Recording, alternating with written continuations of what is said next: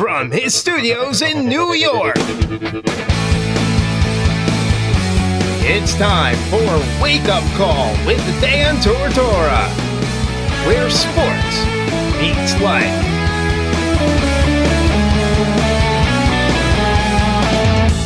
Here's your host, Dan Tortora.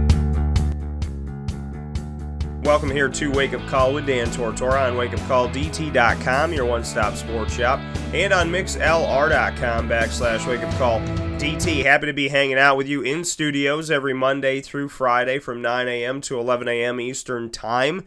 I appreciate everybody out there that is doing the best that they could do, doing right by others, and having themselves a great life. It is not easy, I understand, to get out there and be happy and put a smile on your face even when you're feeling sad and even when people are hurting your feelings and hurting your heart and you know i know it's not easy when you want things to get done and they don't get done and, and people say they're going to be there and they're not there or something's going to happen and it doesn't happen. I get that. But you know we all go through this stuff together. We all have these moments together and it's not easy but it is worth it. It is always worth the fight and so I appreciate every single one of you that's out there fighting your butts off, giving all you can, being the best you can be, having the fun that you can have, and making the most out of the life you got. Because that's what it's all about. So happy Tuesday.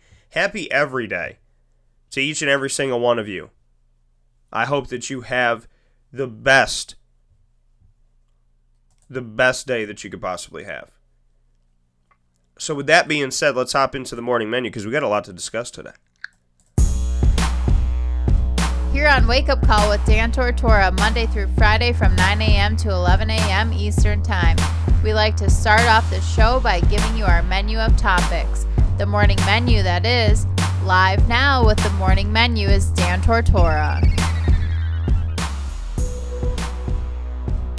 Here on Wake Up Call with Dan Tortora on wakeupcalldt.com, your one-stop sports shop, and on mixlr.com backslash Wake Up Call DT. We're here to have some fun every Monday through Friday from 9 a.m. to 11 a.m. Eastern Time. Hopefully, spread some knowledge, spread some wisdom, and ultimately have some good conversation. Laugh, maybe cry some happy tears. Ain't nothing wrong with that, right? What did Jim Valvano say? If you think, laugh, and cry in a day, you had one hell of a day. In a good way. So let's have the best day that we could possibly have. I hope that your day is already starting out awesome. And uh, once again, I want to give a shout out to Johnny who had who came onto the show and faced a bet. You know, he he put his money where his mouth is. You know, he he had bet that Golden State would not win Game Four. They did. He said, if they win, I will shave my chest. And he came on the air and he did exactly that. He was a man of his word and we are almost at 300 views this morning just on Facebook alone of him shaving his chest. We are just about to hit 300 views this morning on Facebook alone, not on YouTube or my website or anywhere else, just on Facebook alone. So shout out to you, Johnny, because your chest is now famous. So big ups to you for being a part of the show. And speaking of being a part of the show, on today's broadcast, we're going to be discussing a lot of different things. We have Eric Devendorf coming on in about 20 minutes from Boeheim's Army. So we're going to speak with Eric Devendorf about the upcoming Boeheim's Army season. We're also going to uh, speak with him on the Syracuse Orange men's basketball team and the return of Tyus Battle. And then we'll go into the second hour where Christian Hood, who is a 2020 recruit for Syracuse football, will be joining me. Christian Hood 2020, yet already has three offers Arizona, Iowa State, and Syracuse have offered him. So he's going to be joining me on the broadcast and giving his take on his recruitment. And then, of course, every Tuesday we end the show with Ingredients to Success, proudly brought to you by Utica Pizza Company, and it's a Utica thing. So that'll be happening toward the end of today's show as well. So, lot to discuss, lot to get into. For the first few minutes this morning, I want to give a shout out to the amazing, amazing, amazing response that we have gotten already of people that want to be in this Wake Up Call Fantasy Football Challenge. Our spots now, our draft is in August. We have already had Eric sign up, Melvin, we've had Justin, L sign up, Zach, Mark W, Danny T, which is not me, another Danny, uh, Johnny, Jimmy, Aaron. Uh, we also have uh, Johnny's parents that signed up, so they want to they want to they want to come at it. They want to see what they can do. So we got so we got the rents in the game. Uh, my wife Kate is making it happen. She won a championship within the last two years. She's back in.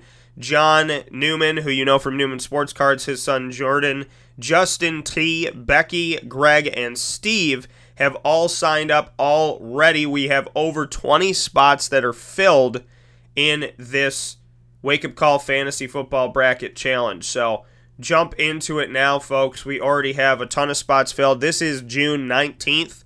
And so we got about two months or so until we draft, right around two months. And we've already filled 20 some odd spots. So your time to get in is now. Do not wait. Do not hesitate. If you want to be in the Wake Up Call Fantasy Football Challenge, let a brother know because, like I said, we've had a humongous response from you, and that is amazing. It's a testament to the work that we do with the Wake Up Call Fantasy Football Challenge. We have phenomenal live draft parties at the Wildcat Sports Pub on 3680 Milton Avenue in Camillus, New York, in the Home Depot Plaza, which is a family friendly event. So you can bring your kids, you can bring your families, you can husband, wife, brother, sister, doesn't matter. Everybody can come. So that's a huge part of the success, I believe, is because Danny and Heather do a phenomenal job at making a nice environment for everybody. And on top of that, we try to do a nice promotion for you with being in the Wake Up Call Fantasy Football Challenge in connection with the Wildcat and we have the Lombardi Trophy that we give out. We have a we have a smaller version yet very heavy version of the Lombardi Trophy that has your name and, and everything on it, the year that you won, the name of your team. So we're giving those out to the champions from last year during the draft parties, and we're giving away the toilet bowl trophies as well. Those toilet bowl trophies to last place, which are really funny and uh, pretty cool. So Thank you to Pen and Trophy. So we do it right. We work with the Pen and Trophy Center of East Syracuse, with the Wildcat Sports Pub of Camillus, and we put this big event together between them and Wake Up Call with Dan Tortora to bring you the best of the best fantasy football feels that you can get. So make sure if you haven't signed up that you sign up to be in the Wake Up Call Fantasy Football Challenge today and do not hesitate. It is free to do it, folks. So waiting, kind of seeing what's going to happen, wondering if you should, you're probably going to get passed. So the time to sign up for the Wake Up Call Fantasy Football Challenge is right now, and make sure that you do that if you haven't signed up yet. We want to get you in and we want to get you ready for this thing. So sign up for the Wake Up Call Fantasy Football Challenge today. With that being said, and as we continue on the conversation on Wake Up Call before we get Eric Devendorf onto the show. You know, big ups to Eric for all the work that he has done to get back onto the coaching staff. A couple years ago, he came on Wake Up Call with Dan Tortora, and he said, I'm really trying to get on the Syracuse staff. I got some things in the works. Don't be surprised if you see something within the next couple months. And sure enough, he was back on the staff and now is the assistant strength and conditioning coach, helping out that wonderful staff that is filled with great, great people you know, Allen Griffin and, and Brad Pike and Kip Wellman and Gerry McNamara, of course, Jim Boeheim, Adrian Autry, Katie Kolinsky was on that staff recently. Just a, a beautiful, beautiful staff uh, of, of hardworking people that was put together for Syracuse Orange men's basketball. And so we're going to speak with Eric Devendorf on that. We're going to talk with him on some of his memories and you know things that he's taken away from his time when when he was on the court and whatnot. So we'll have some good conversation with Eric Devendorf as we always do. We'll get you ready for Boeheim's Army because they are going to be coming up and playing very soon here. And I know a lot of fans are super excited about what's to come with Boeheim's Army. And, uh, and you should be excited because it's going to be an awesome time. And they always go out there and bring it. And the cool thing about Boeheim's Army is that they've only gotten better and they've only surged forward and, and had the opportunity to progress last season and took that opportunity and brought it to the final four of the TBT. We're very close to winning the grand prize, and now they're at it again. This time with Hakim Warrick, Brandon Triche is back, James Southerland, DaShonte Riley, who was on the show last week, Chris Joseph, Paul Harris, John Gillon, and Ryan Blackwell is the head coach, and of course Kevin Belbey's back as the general manager of this team. So we're going to have that discussion on Boeheim's Army in just a little bit. So very excited about this and excited about what's to come. The jerseys are only getting better. And that's the cool thing about it is we, we've we've gotten to see these TBT tournament jerseys get even even more stylish, even more legit. Puma is on these, and I mean they've they've been put together big time. So I'm actually going to put this on here and uh, and let you see it on on our Twitter account, which is at calldt. That's C A L L D T. So make sure if you're not following me there, with the over 2,100 of you that are, shout out to each and every one of you. Thank you for that. So make sure that you jump in on this on Twitter at calldt. That's C A L L D T. Happy to make the uh, top three posts of the TBT this morning on Twitter, and I'm sending out to you what these jerseys look like this morning so that you can get a feel for what's to come and a feel for these jerseys for Boeheim's Army because I know there's a ton of Syracuse fans out there that are very, very excited. And, you know, you go out to these games, you make it a point to be there. I mean, the support of Syracuse is is astronomical. It's undeniably amazing just what Syracuse does and you know to bring to bring everybody around this TBT like they do it's it's it is it's truly it's beautiful it's insane you know to see to see just how fans react to any opportunity that they have to see a current Syracuse player a former Syracuse player you know it's it goes beyond it goes beyond the call of duty. Syracuse fans love themselves some Syracuse, and however they can get it, wherever they can get it, they take it. And that's the beauty of this. Now, there's going to be this rule called the Elam ending. And I want to give you the information on this. There's going to be a new rule to the TBT. So, TBT to implement groundbreaking rule change the Elam ending to be used in the games this year. Now, it's designed to eliminate deliberate fouling at the end of games and ensure that every game ends on a made basket. So, this is the rule change. First implemented during TBT's play in round in 2017. So they tested it.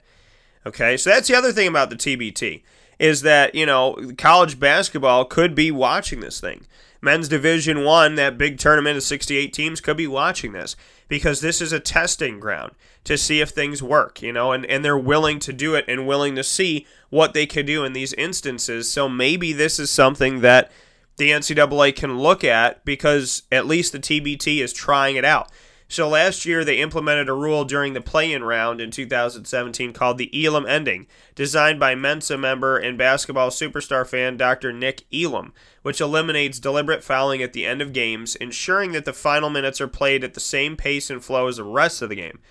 Guarantees every game ends on a made basket. Under the rule, at the first dead ball after the four minute mark in the fourth quarter, the game clock shuts off. A target score is set by adding 7 to the leading team score. The first team to reach the target score wins. So, this is what was said by Jon Mugar, the founder and CEO of TBT. Quote, When we tested the Elam ending during our playing games last year, we were floored by how much fans loved it. What Nick taught us is that deliberate fouling happens in 50% of games, but is only effective 1.5% of the time so fans are having to put up with a strategy that sucks up time and rarely works. Data aside, the energy in the arena during the Elam ending portion of our games was awesome, and those teams were seven wins away from $2 million. On August 3rd at about 10:50 p.m., someone will have to make a shot for $2 million. I can't wait for that moment. Prior to last year, and end quote. So, Nick Elam blindly emailed TBT a 67 page document outlining his research, which came from examining more than 2,000 NBA and NCAA games. He found that half of those games ended with the trailing team employing a strategy of deliberately fouling, but that the strategy was only successful, once again, 1.5% of the time. So, TBT is now going to try out this rule and see what happens. So the first team to the target score will win. So once again, for those that are confused by what's going on here, essentially a target score will be set by adding 7 to the leading team's score. The first team to reach the target score wins. So it's kind of like whatever the score is, when 4 minutes hits toward the end of this thing, it's it's that mad dash to score points. It's that mad dash to push forward, to surge forward, and to find a way. And they want to try and keep people from fouling. They want to try and keep you from slowing the game down, slowing the pace down, and putting you in this position where it's you know where you're where you're trying to methodically make it happen. But the research has shown that according to Nick Elam, 50% of the time these teams are fouling to slow the game down and try and win this game and get the game closer, but it only works 1.5% of the time. So he said, let's try something different. And that's exactly what the TBT is going to do. So when they tell you as a fan or as an outsider that you can never make a difference, understand that that's not true. Case in point, Nick Elam. And we're going to talk with uh, Eric Devendorf about these new rules and what he thinks about them because this is going to be an interesting situation now when you know you can't just foul to get ahead. You can't just foul to make it happen. You have to essentially put yourself in a position where you know you can you can get the job done. And you know and by getting this job done you know you have to you got you're going to have to meet this score and mad dash to the score and you know they said they want the game to end on a made basket which i think is pretty interesting so we'll see what we can get done here this time around and what this is gonna what this is gonna look like, what this is gonna feel like. But I think it's pretty cool, you know, a case in point that they're gonna be testing it out and trying it out because why not? You know, why not give it a try? Why not see if the if this plan set in place could work? And if it does, well, then like I said, does the NCAA institute anything that looks like it? You know, do they even consider it? Who knows? but at least we're going to get something different and something innovative. And that's what the TBT has been. I mean, for goodness sakes, the TBT, not only, you know, you talk about being innovative, how about the fact that they have 72 teams instead of 68? And they have playing games for the 15 seeds. They have playing game, you know, that 15 seed's not alone, the 16 seed isn't alone. So there's playing games all over the place, you know, and and that team that's got to play the number 1 seed and the team that's got to play the number two seed is in a position right now to have to fight for their right to be inside of the tournament. And it's across the board the same. So it's not like, well, you're a 16 seed who doesn't have to worry about it, but you're one that does.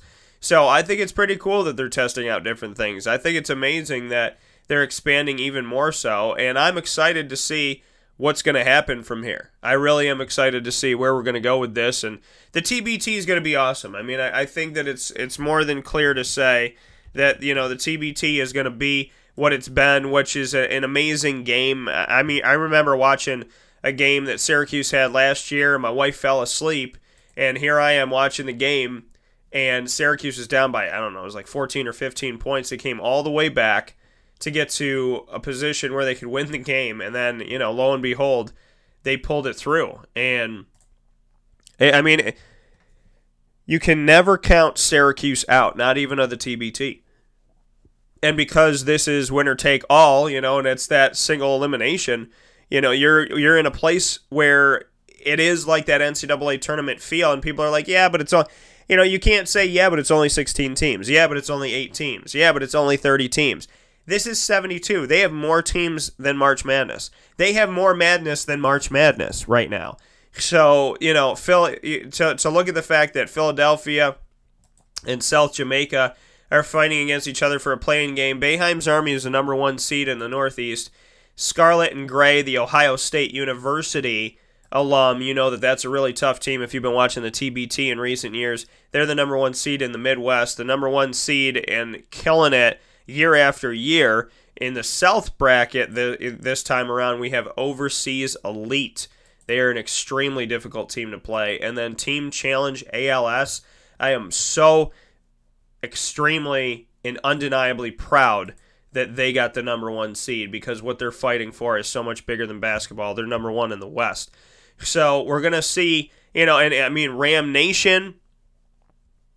I love how Johnny said, and we'll get to Johnny in a second. Ram Nation is there. You know, we have, I mean, you look at all of these teams that are inside of this team. Fredette is going to be in it this time around and uh, doing their thing. Pardon me. So these allergies are disgusting. I don't like it. Get rid of them, folks. Let's get rid of these allergies. Jimmer Fredette back inside of the TBT.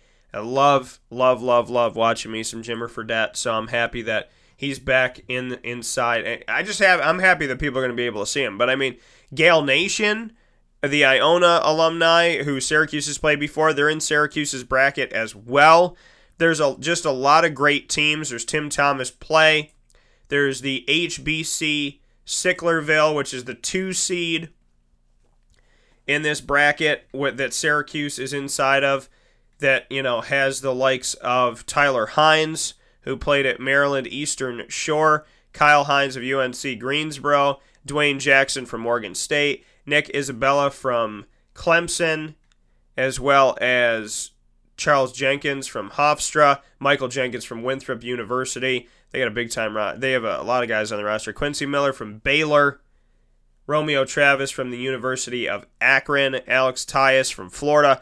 So I mean, we're looking at these teams all throughout 72 teams that are inside of this TBT bracket challenge. And as as again, I am more than ecstatic that this is has become a reality for us. And I think I'm going to put a TBT bracket together for Syracuse fans in Central and Upstate New York. I think I'm going to do a bracket challenge with y'all here. So let's make that happen. Let's make it real, and uh, let's get her done, so to speak. So I think I think I'm going to do that. I think I'm 100% going to do that. I got to figure out how to get around uh, what I need to do and whatnot because I don't know if they have one that you can click through, but I'm going to try and make this thing happen for you all. Saturday, July 21st, 6:50 p.m. Eastern Time in Brooklyn is when Boeheim's Army plays their first game. They will play the winner of the play-in game between South Jamaica and Philadelphia. We'll take a step aside and come back in just a moment with Eric Devendorf live on Wake Up Call with Dan Tortora. This is a wake up call fast break. For one day only, Sunday, August 12th from 10 a.m. to 7 p.m., the CNY Pop Festival brings sports and pop entertainers together, including Syracuse basketball's Decades of Boeheim from Roosevelt Bouie Jr. to DaJuan Coleman, as well as Syracuse football alumni and actors from The Flash, Star Wars, The Gremlins, Power Rangers, and The Addams Family. Come to the CNY Pop Festival at the F Shed at the Regional Market. Buy VIP and pre-sale tickets now on CNYPopFestival.com. Brought to you by Honda City Liverpool, Utica Pizza Company, and True by Hilton Camillus. Carvel DeWitt, it's what happy tastes like. Do you know why? Because we make ice cream. Creamy, rich, flavorful ice cream. Not yogurt or ice milk like some of our competitors. Ice cream. Fresh, by hand, daily. For the calorie conscious, we have something new for you. Our new Carvelite. Same great flavor, creaminess, and texture of our regular ice cream with only 35 calories an ounce. So whether you want an ice cream cake, flying saucer, dasher, carvalanche, hard or soft ice cream, we will satisfy your craving with our fresh, handmade regular or new Carvelite ice cream. Carvel DeWitt. It's what happy tastes like. Clothing that will change with you without you having to change. DreissigLady.com, D R E I S S I G Lady.com. With the bamboo line relaxed fit clothing as well as the athletic fit clothing, DreissigLady.com is fit for any woman, any time of the day, anywhere. Whatever you're doing, whatever your day commands of you, command yourself to feel comfortable in Dreissig Lady Apparel. D R E I S S I G Lady.com. For all the women out there, feel good in what you're wearing. and don't feel like you have to constantly change throughout the day. Whether you're a stay at home mom, a business owner, going for a jog, going for a meeting, or just relaxing at home, DreissigLady.com is the right fit for you. D R E I S S I G Lady.com.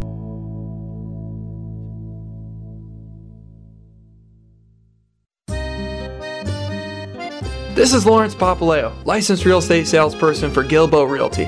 Call our home office at 315 752 9513, or better yet, call or text me directly at 315 748 2524. Let me ask you a question, Lawrence. If I needed you to help me buy a house, find the right place, could you help me do that? Joe, I'll help you find your dream home. You don't ever say my name on the radio, never. If I needed to sell a house, could you help me go about that the right way? Yes, yes, I can. How do they get a hold of you? Call me directly at 315 748 2524. But you also do the commercial property. So if I got a business, couple businesses, gotta take one here, move it over there, do this, do that. Are you gonna help me buy and sell my commercial property also? Yes, sir. I like that. I like that. What's my name again? I have no idea. Absolutely, but they need to know your name, so give it one more time. This is Lawrence Papaleo, licensed real estate salesperson for Gilbo Realty. My phone number is 315 748 2524.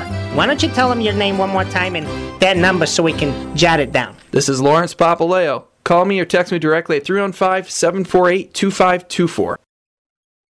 Welcome back here to Wake Up Call with Dan Tortora on wakeupcalldt.com, your one stop sports shop, and on mixlr.com backslash wake up call DT. Always proud to have you inside of Wake Up Call with Dan Tortora Monday through Friday from 9 a.m. to 11 a.m. Eastern Time.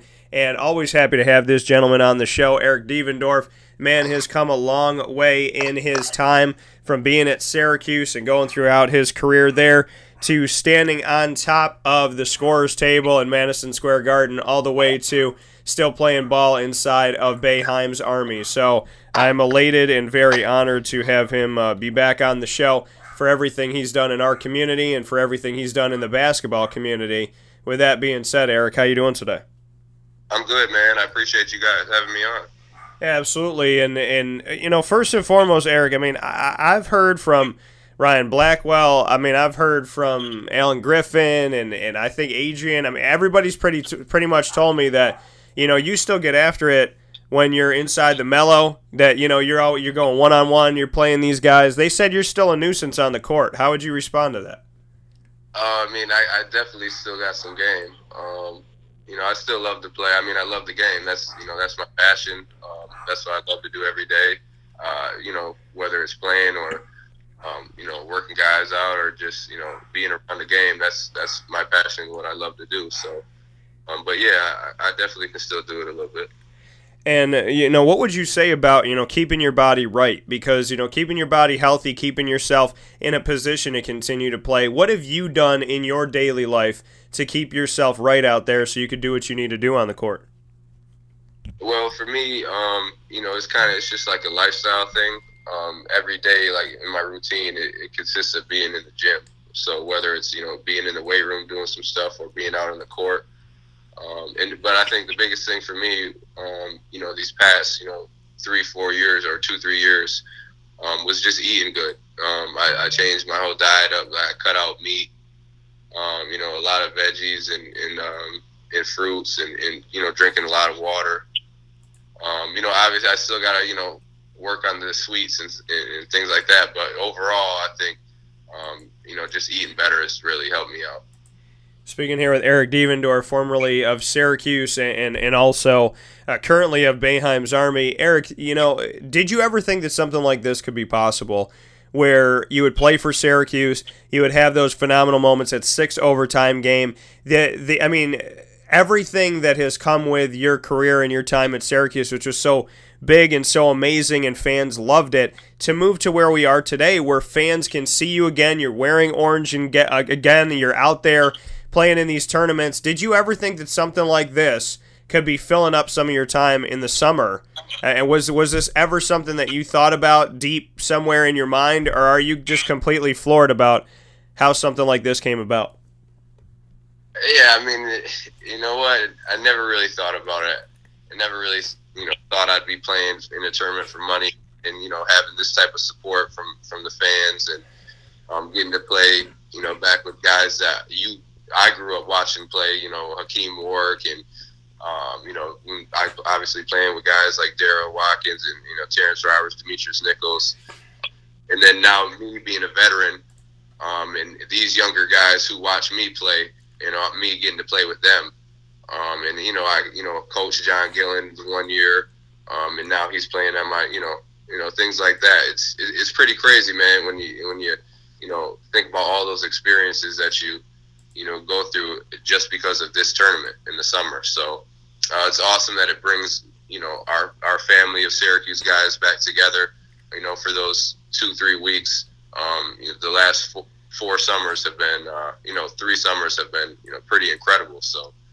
Um, just pretty pretty grateful that you know we have opportunity to do something like this.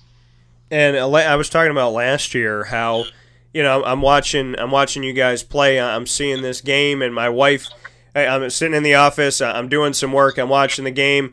You guys are down by double digits. My wife falls asleep. She's like, I can't, I can't watch them lose. I don't want to see the team lose. She falls asleep. I'm watching it. I'm nudging her as you're getting closer. Now you're down by eight. Now you're down by seven. Now it's a one possession game. You guys end up overtaking it and winning the game.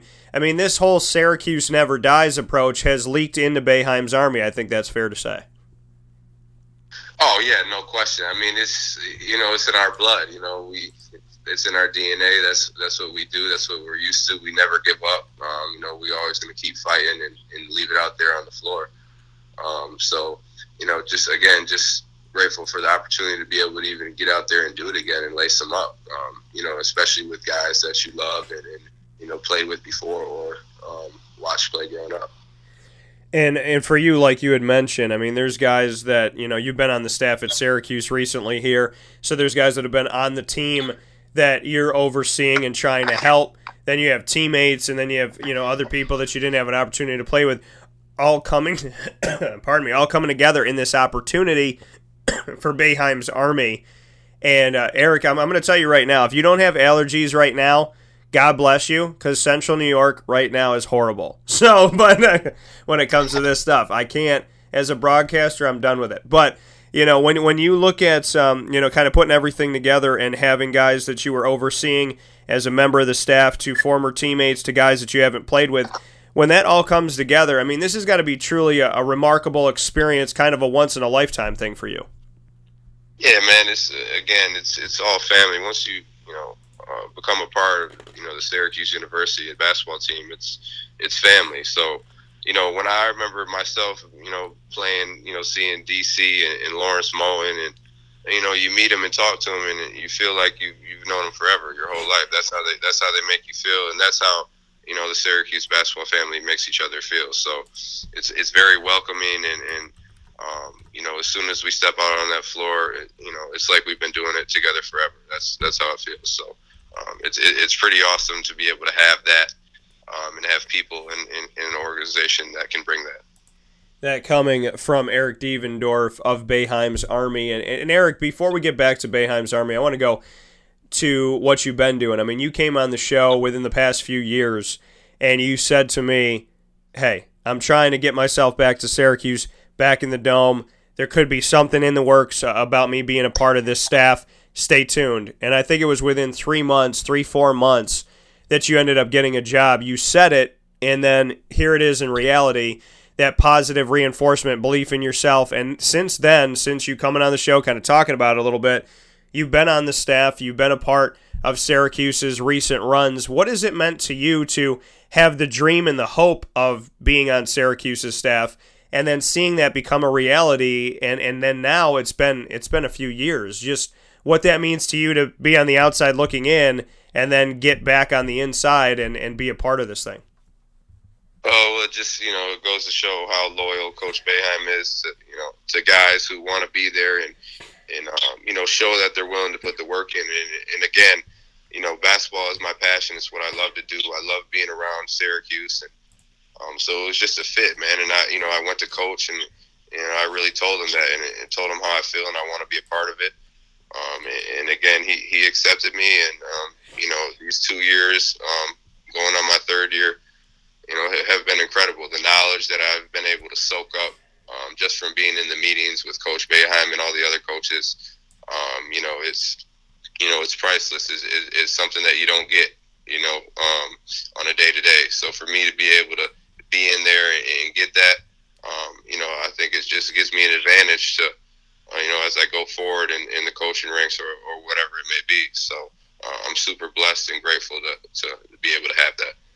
And to be, you know, on the strength and conditioning staff and to be an assistant there, just what has that taught you? Because I mean, you've you've discussed keeping your body right and keeping yourself in playing condition. Just what you can say about being a part of this staff and, and what you've learned from the people around you at Syracuse. I mean, again, just just learning more about how to eat right. Um, you know, like you said, keeping my body right, when to rest. Um, you know, more stretching. Obviously, as you as you get older, myself, um, um, you have to stretch and, and, do more tedious things that you may um, may have didn't have to may didn't have to do um, didn't have to do when you were younger. So, um, you know, me just being able to learn that and, and kind of share that with these guys so they can have a step ahead and an advantage in the competition. So, um, again, super grateful. Um, the whole staff, you know, you know, Brad Pike, Ryan Kabilas, um, you know, the coaching staff, everybody has been awesome, and you know, I've just been learning a ton. You're a part of this staff. You're a part of this team last season that a lot of people counted out and didn't think that they would move forward, even get into the tournament. You saw them be successful. You saw them get into that playing game and were a part of this entire run of working with this team, this group of guys, which felt like five, six, sometimes five and a half with Bourama being hurt and getting to a point where they could move into the Sweet 16. What impressed you about this year's team?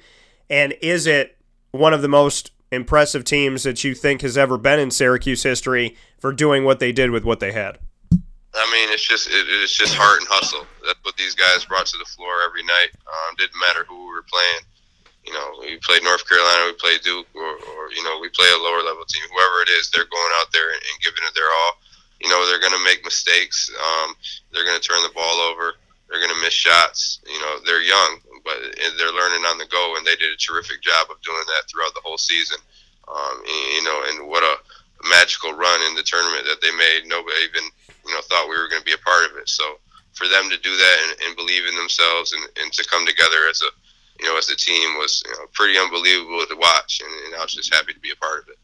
What was it about last year's team that that just brought about that feeling, that determination, uh, you know, that the success that they had because they knew the outside noise, they knew the injuries, they knew that I mean there was out of the top 5 scores from a season before, only one was returning in Tyus Battle. Frank had never really had to be a scorer on the team up until last season. So with all of these things seemingly outside looking in working against them, what did you see inside of that locker room, inside of practice with these guys, even off the court? What were you seeing that made you believe, wow, you know, these these guys are figuring it out?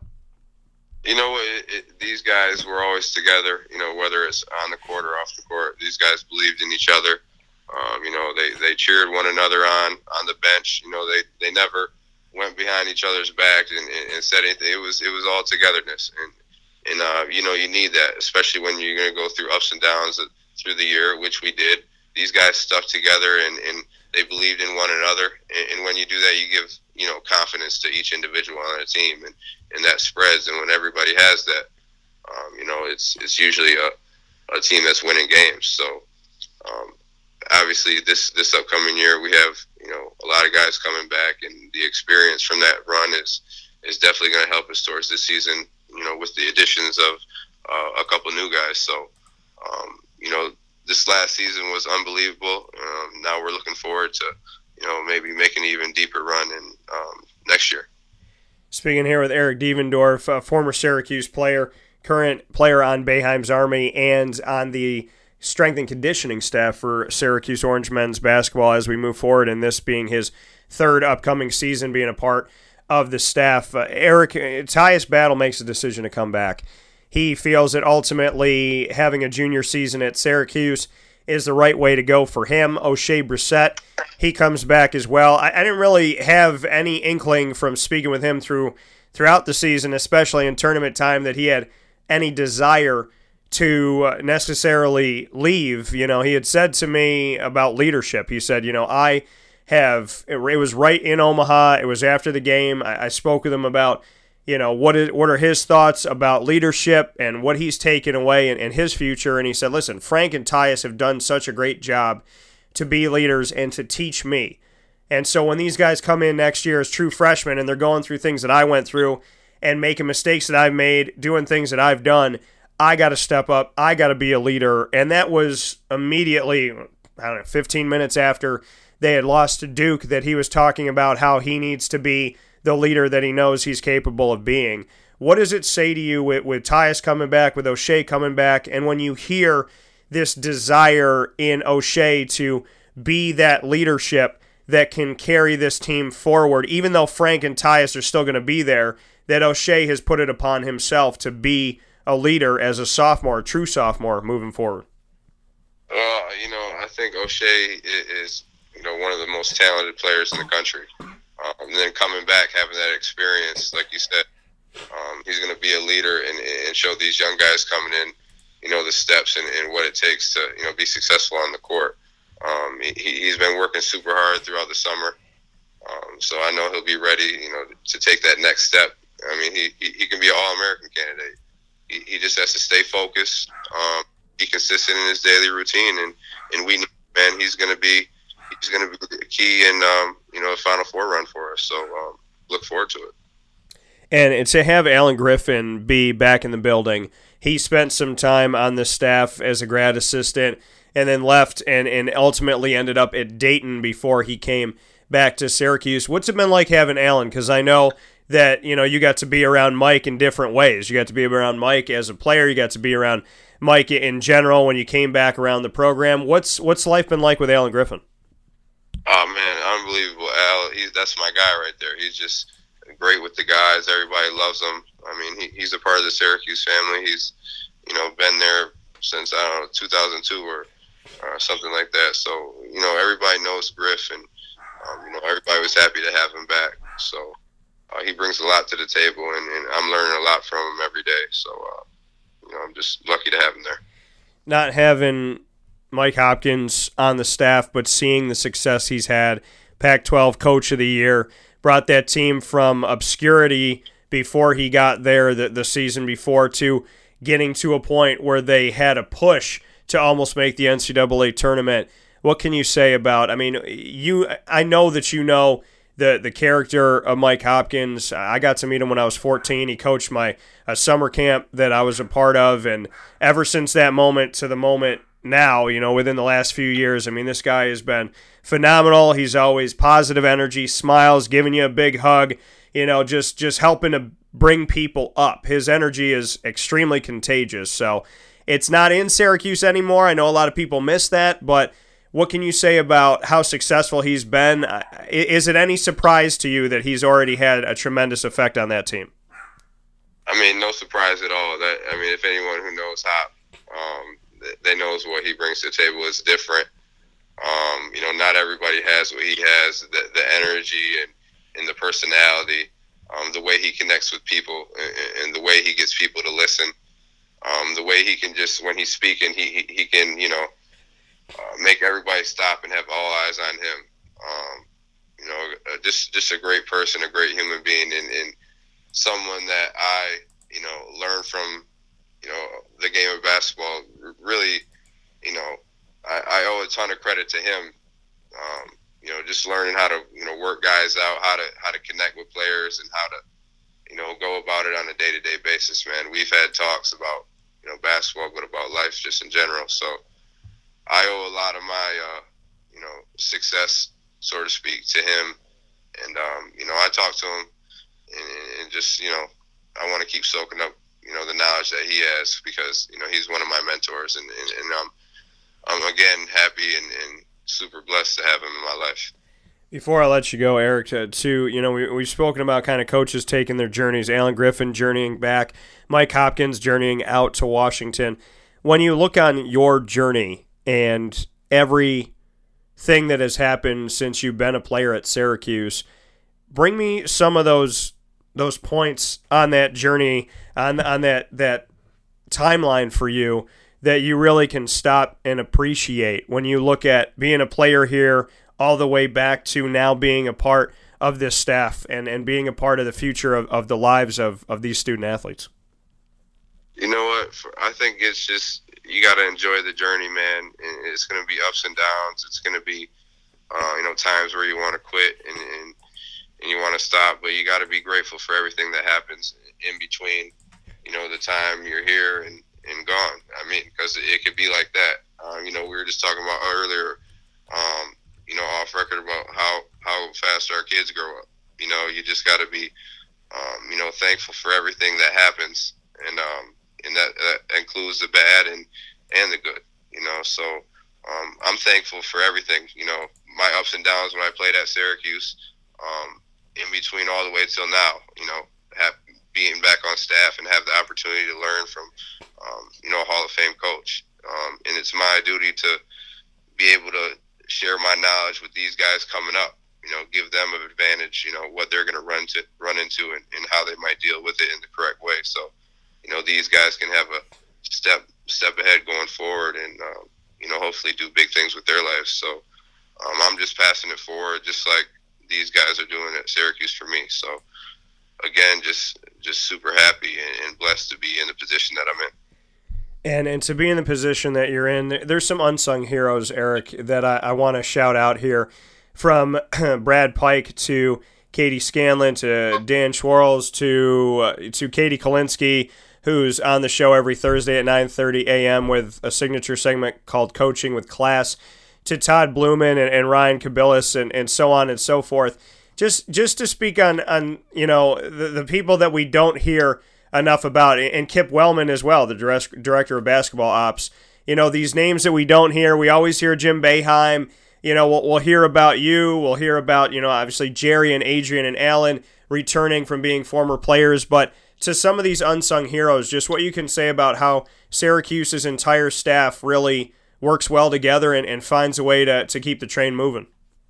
Well, I mean, that, that's what it is. It's a, it's a family, so no one's, you know, above any individual. It's just everybody's the same. And if, you know, you saw how we work together on a daily day, a day to day basis, it's, um, you know, it's, it's love. It's, it's, it's all family, man. And, you know, it's, it's not even like, it's not even like we're working really. We're, every time, every day is we're having fun. We're doing what we love to do, um, and these are all the people that bring it together. So, um, just happy to be a part of something super special. And in closing, Flint water crisis, uh, the coat drive that you've done here in Syracuse, and and the other things that I mean, countless ideas that you have in this community to try and bring people together, and in the communities in general. You have come on this show and spent a lot of time when everything happened in Flint, Michigan. You made it a point to come onto this show, and we spent, I want to say, the better part of an hour discussing very little basketball and a lot about the Flint water crisis. You did the coat drive recently here. Just what you could say about being a humanitarian and to reaching out to people that need it and to try and be a voice for people that unfortunately feel that they don't have a voice. Well, I mean, I believe that's that's what we're supposed to do. Um, if we have a platform that we can use um, that would help other people, especially in our community, I think that's how it starts. You want to be able to help people um, locally in your community, and, and hopefully spread that out to you know to other places as well. But uh, just having this platform, um, Syracuse basketball, and able to reach out and, and help other people is, is what I'm supposed to do. So hopefully um, people can see me doing that, and, and, and, it makes them want to do the same thing, and you know have that trickle down effect. Um, and then you know eventually, you know we have you know better communities and, and better states and, and, a better country. So um, I'm just trying to you know do what I think is right to do, and um, you know I'm gonna continue to you know keep doing it for as long as I can do it. And and finally, to come full circle, speaking here with Eric Devendorf, Boeheim's Army first game July 21st. It's on a Saturday. It's going to be in Brooklyn. You're facing the winner of a playing game between South Jamaica and Philadelphia. What can you say about the fans giving you the votes, making you top four, and getting you to a number one seed? You know, you, you won the the Northeast side of it last time around this past season when you made it to the Final Four. And here you are as the number one seed, and you're going to be in the BK in Brooklyn playing this upcoming game. Just your thoughts on that? Oh man, super excited! Definitely uh, excited to get back in front of that orange crowd. I know it's going to be packed. Um, it was great last year, the atmosphere. So um, I know it's going to be awesome again. Just just looking forward to getting back out on that court with my guys and uh, competing hard. And and that that uh, man named Hakim Warrick. you know, I don't know if anybody remembers him from that famous block that kept that championship in Syracuse's hands in 2003, but I heard I heard Hakim Warrick's pretty good. I think he's a pretty good player. What do you think about that? Oh, absolutely. He's you know obviously Hack played with us uh, a few years ago, so it's great to have him back. He's definitely going to add um, some scoring experience and you know just one heck of a player. So uh, looking forward to get back getting back out there with Hack. And and DaShonte Riley, you know I think you said Syracuse is a family. I think if there's any sign, any any true definition of that, any true example of the fact that Syracuse is always a family. DaShonte Riley was a part of Syracuse, transferred to Eastern Michigan, and was welcomed back onto Boeheim's Army with open arms.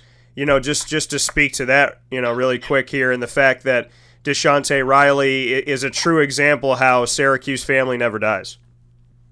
I mean, he, he's a yeah, like you said, he's a part of the family. I mean, and, and he's from Michigan, so you know we're both from Michigan, and, and that that's my guy right there. He's um, you know, he brings a lot to the table. He's he's great on the defensive end. He can step out and hit the jump shot. Um, he did great for us last year in our Final Four run, so we're just happy to have him back out there, and uh, you know, we'll know he'll we know he'll be good.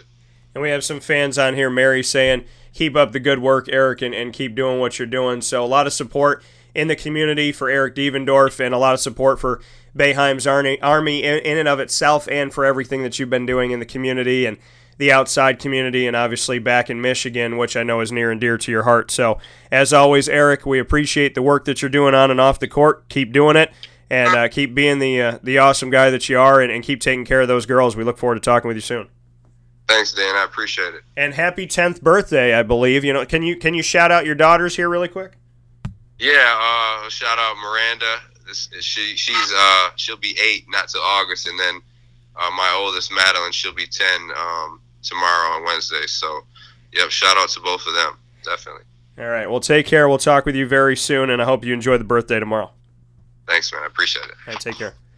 That coming from Eric Devendorf one more time here on Wake Up Call with Dan Tortora on wakeupcalldt.com, your one stop sports shop, and on mixlr.com backslash wake up call DT. And, and folks, the coughing or any, any of that that you're hearing, that is the, the beautiful, wonderful world of allergies. I wish it on no one.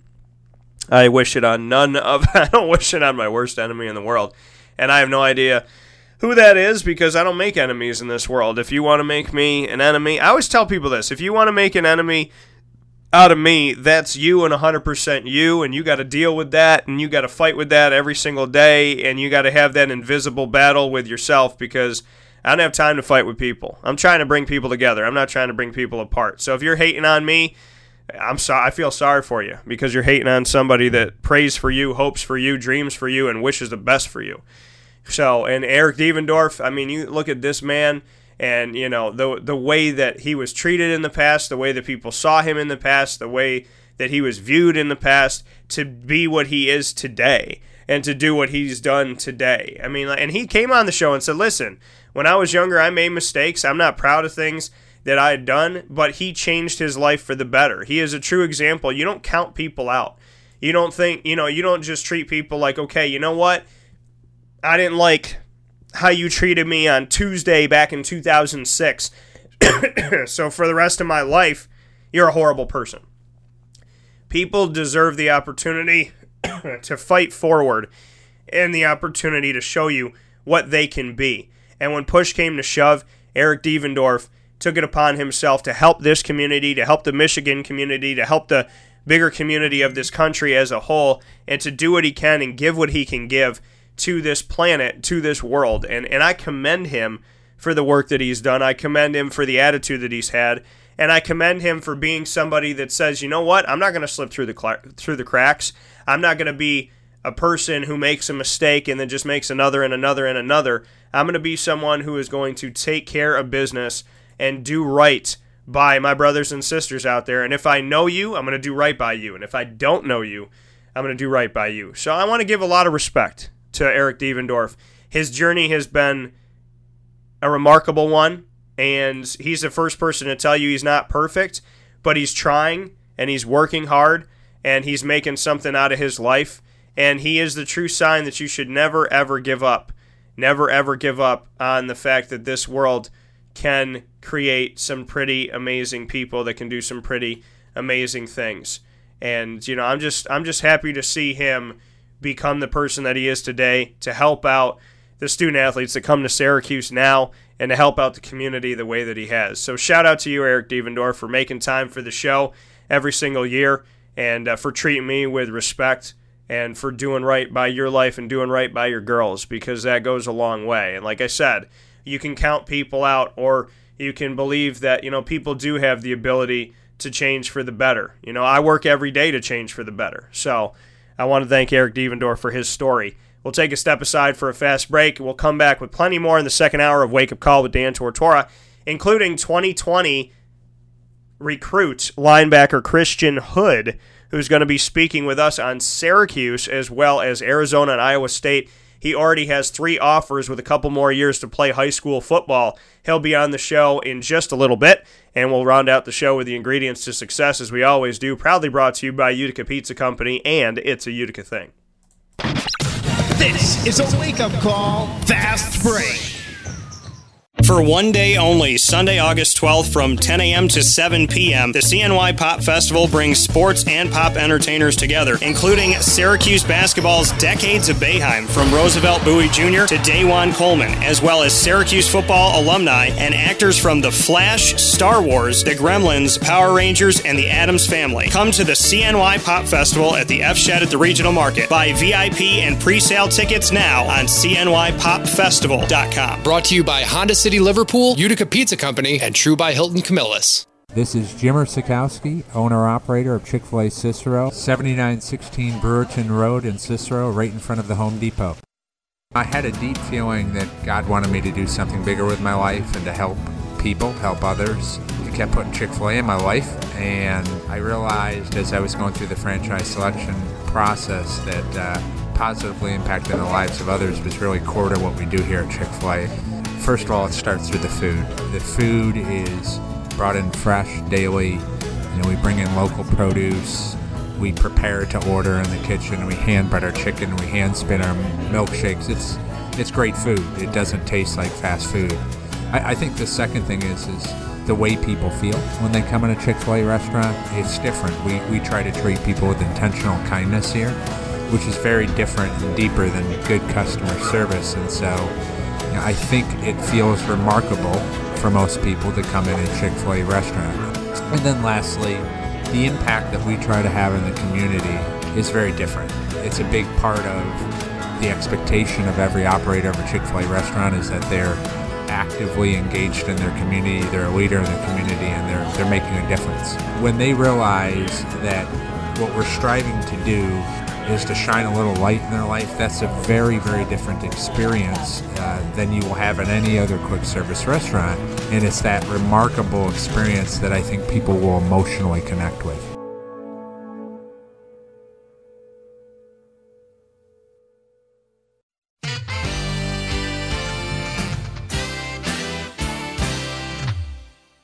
Hi, this is Domenico Vitali, owner of Giovanni's Formalwear, where you look great and feel even better with our renowned tailoring and alteration services on any suit or any tuxedo from anywhere.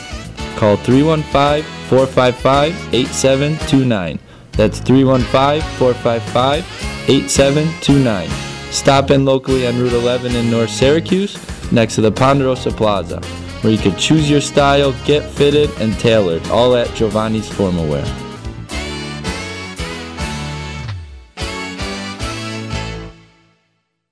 I'm George Townsend of Honda City with some good advice when buying a new car. The true cost of owning a new car is determined by the appraised value when you trade it. No vehicle appraises higher than a Honda. Next, look for low APRs and deep discounts. You also want low maintenance costs and great fuel economy. That's why my advice to you is to buy a new Honda. Looking pre-owned, visit our Honda Certified Used Car Center. Honda City, 7140 Henry Clay Boulevard, Liverpool, or HondaCity-CNY.com. For all of us that have always wanted our favorite restaurant to come to us, it's now a reality in Central New York with It's a Utica Thing, with Utica Pizza Company bringing their wonderful recipes that they've handed down through generations to you, to your event, to your business, to your home. It's a Utica Thing, proudly bringing Utica Pizza Company on wheels to your location. Call 315 738 8946. That's 315 738 8946 to bring Utica Pizza Company to your doorstep with It's a Utica Thing.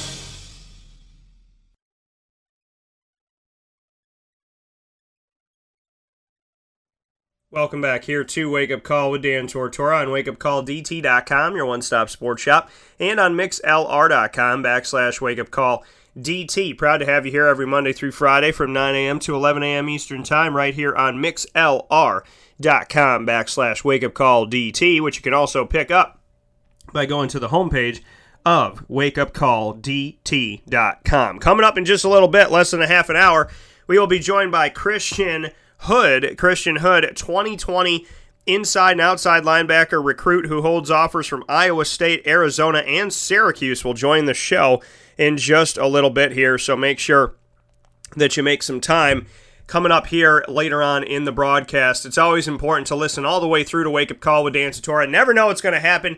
The antics, the shenanigans, and of course, the interviews that we have and and the signature segments like the one that we have every Tuesday that will round out today's show as well. The ingredients to success, proudly brought to you by Utica Pizza Company and it's a Utica thing. So, with that being said, I hope that you are taking something positive from these stories that come onto the show, including the story of Eric Devendorf's life and just what he's done and how hard he has worked to become the man that he is to that he is today and the father that he is today. So I give him a lot of credit and a lot of uh, a lot of appreciation for what he has worked to do, and I think that you know that can't go understated, shouldn't go understated by any stretch of the imagination.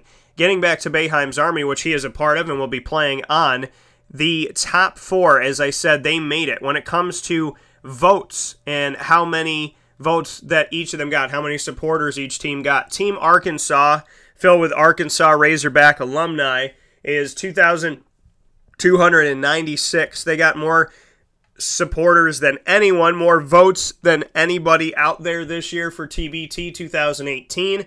Sideline Cancer was number two with 1,729. Louisiana United is in third place with 1,355, and Boeheim's Army, uh, filled with Syracuse alumni, has 1,293 to put them into fourth place. Now, folks, mind you, there are 72 teams, 72 teams, including teams that weren't eligible because they didn't get enough votes. So, out of 72 teams plus all the other teams that tried to get into this thing, Boeheim's Army is in the top four, and that's thanks to Syracuse fans like those of you that are listening in to Wake Up Call with Dan Tortora daily right here on wakeupcalldt.com and mixlr.com backslash wakeupcalldt. So just think about that. Just take that all in for a moment, folks. Breathe it in for a moment. That you helped Boeheim's Army by voting in the TBT to be in the top four teams in the entire nation and even outside of this nation because you have teams like South Jamaica and, and, this, that, and the other. So I want to bring a, a big shout out to everybody that's been a part of this this TBT. I mean, it's really turned into something that's been wonderful. And I mean, it continues to grow. I mean, you see teams from Queens to Atlanta to North Carolina to Iowa to obviously Syracuse, New York to you know those that are support that, that are fighting for a cure for brain cancer, which is Team ABC2, Accelerate Brain Cancer Cure, to teams like Sideline Cancer, to teams like Team ALS to fight ALS, to the Wake Forest alumni, to the Iona Gaels alumni, to Tampa, to VCU, to Dubois. Uh, du, uh, du, I can't even.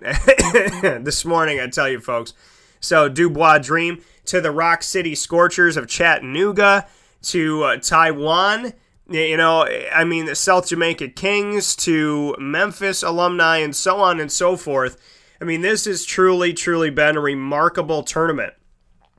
And to see what it has grown out to 72 teams. And like I said, I'm going to do my best to put together a bracket challenge. Now, Johnny said, side question, he wants to know how many people have watched the video of him coming into studio and shaving his chest live on air. So that's, you know, it was a historical day for us. It was Johnny's birthday, which, Johnny, happy birthday again. I hope you had a phenomenal birthday. So it was Johnny's birthday. It was the day after Father's Day. He had never shaved his chest ever once in his life from when he was a teenager. And it's the first time we ever did anything like that on Wake Up Call with Dan Tortora. And we did it on live video and audio. So Johnny wants to know how many people have watched this. At this moment in time, Johnny, we are at over 250 views on Facebook alone, not including YouTube, Twitter, or anything else. Just on Facebook alone, where we shot the live video on facebook.com backslash dan.tortora21. That's 21. And so on that live feed, facebook.com backslash dan.tortora21, 250 plus views as of this morning, and not even 24 hours later, we're, we're heading toward 300 views of people that have watched you, Johnny, shave your chest on live radio. So that's that's the answer to your question, Johnny. That's where we're at right now. So we got 250 plus just on Facebook. So shout out to Johnny. Your hairless chest is famous now, and uh, big ups to that. So and thank you to everybody that watched and and was a part of it because uh, we truly had a lot of fun making some history on Wake Up Call with Dan Tortora Radio, and and uh, you know I don't think there's a lot of broadcasters that have done the you know you lose a bet and you have a listener come into the studio to have to face that bet and do something like shaving their chest live on uh, radio and, and live on, uh, on on the video that we had on Facebook Live. So I don't know how many people can say that they've done that. We might be the only one we might be in a in a minority of of someone who had somebody on their birthday shave their chest who's a listener who came onto the show and came in the studio. Not even me. You're not saying like I lost a bet and I'm on the show so I got to do it. This is a listener that we invited to join us in studio. So and one of the best listeners that we have. So I give a big ups to Johnny for being a part of the show and and and jumping into this this uh, crazy opportunity. But as he said, his lesson that he learned from this is to watch what he says and be careful what he is putting out there and be, and be careful what he's agreeing to do if he's going to make a bet. And if he's going to make a bet, to make sure that he has a good feeling that it's going to go in his direction. So, you know, thank you to Johnny for being a being a trooper, being a, a good sport in this whole thing and giving us something fun to do on Wake Up Call live video and obviously here on air on mixlr.com backslash wake up call DT. Coming up in just a little bit, as promised, Christian Hood will be joining the show. 2020 inside outside linebacker recruits. He will be on the broadcast with us discussing his early offers that he already has from Iowa State, Arizona, and Syracuse. So he'll be discussing that with us what did Johnny say? Detroit wins the Super Bowl, I'll shave my whole body. Johnny, you've learned absolutely nothing. You have literally earned. Or, oh, I'm sorry. No, I'm sorry. No, no, no. No, he's smart. He's smart. He did it backwards. He did it backwards. He didn't guarantee that they would win the Super Bowl. Sorry, I read that quick, Johnny, and, and so I, I read it a little bit wrong. I thought you were I thought you were going a little bit nuts again. But Johnny said if if Detroit wins the Super Bowl, he'll shave his whole body because he doesn't believe that Detroit will win the Super Bowl. So that's interesting here. As I said, Christian Hood will be on the show from Missouri City, Texas. He plays at Hightower, 2020 inside outside linebacker recruit that's already picked up three offers. He's got a trifecta of offers and he's got plenty of time on the field to play. So big ups to Christian Hood, who's got a lot of time out there to go out there and do what he needs to do and get things done. 2020 recruit with already Arizona, Iowa State, and Syracuse. Already have a West Coast, an East Coast, and a Midwest offer, so he's touching every single part of the United States. Which I think is pretty interesting, showing just how vast the interest is in his talents. And Christian Hood will be on the show in less than 15 minutes here on Wake Up Call with Dan Tortora to join us for the first time that he's been on the broadcast to speak on his time in Hightower so far, what he's taken away from Hightower, as well as what the South really is like. You know, playing here in the South and and playing where God, family, and football, faith, family, football, the three F's, I believe, and just what that means, as well as what he can take away from Arizona, Iowa State, and Syracuse, the offers that he's received so far and, and just what it's meant to him so young in his career, as well as where he's more comfortable on the inside or the outside at the linebacker position. And then we'll talk a little bit more about his talents and what he wants to work on and, and so on and so forth. So make sure that you're keeping it locked right here to Wake Up Call with Dan Tortora. Our airwaves are mixlr.com backslash wake up call DT. Tell your friends.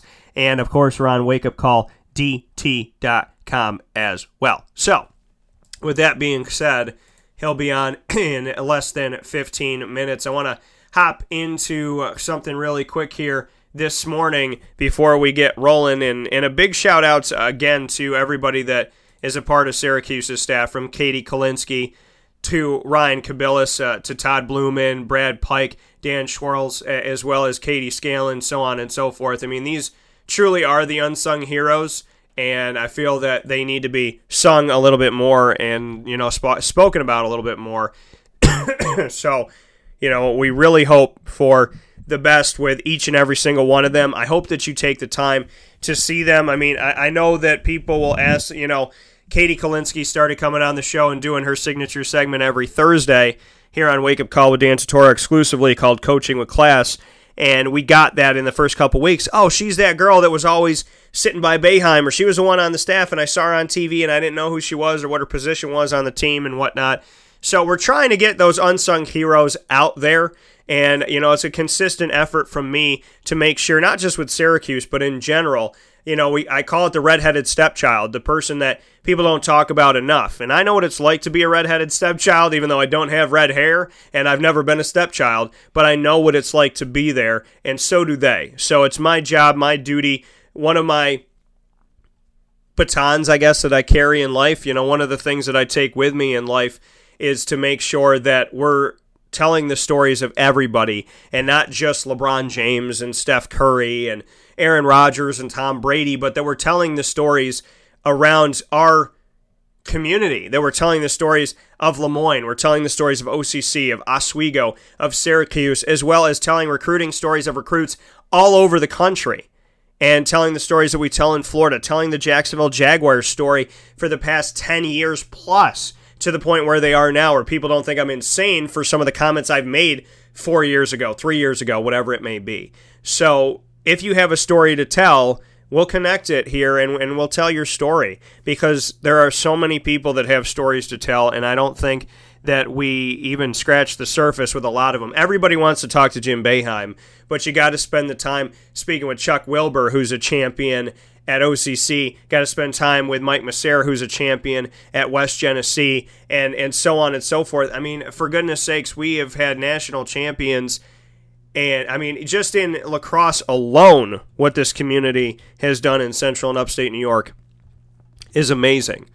And I don't think that we take enough time to really appreciate it and speak on it and to, you know, put these coaches out there. And the thing is to get them out there before they're winning national championships. You know, I, I think it's important to speak to these coaches before all this stuff goes down because it's, you know, they expect it they expect you to call them when they're winning this and winning that and winning the other thing.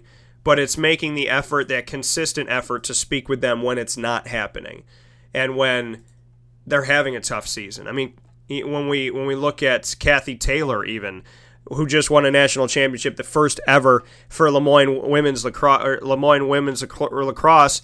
I mean, to see that happen here is remarkable. Lemoyne Dolphins winning their first ever national championship. And then, you know, for me to have Jess Manili just a, a few days after I'm speaking, or uh, right after I spoke with Kathy, I'm doing a live event with CNS, the North Stars at, at Chick fil A Cicero, and we're on site on location at 7916 Brewerton Road in Cicero, New York, and I'm talking to Jess, and she's going to Lemoyne. So they win a national championship, and now all of a sudden she's going to play for a national championship team, the reigning national champion, and a national championship coach.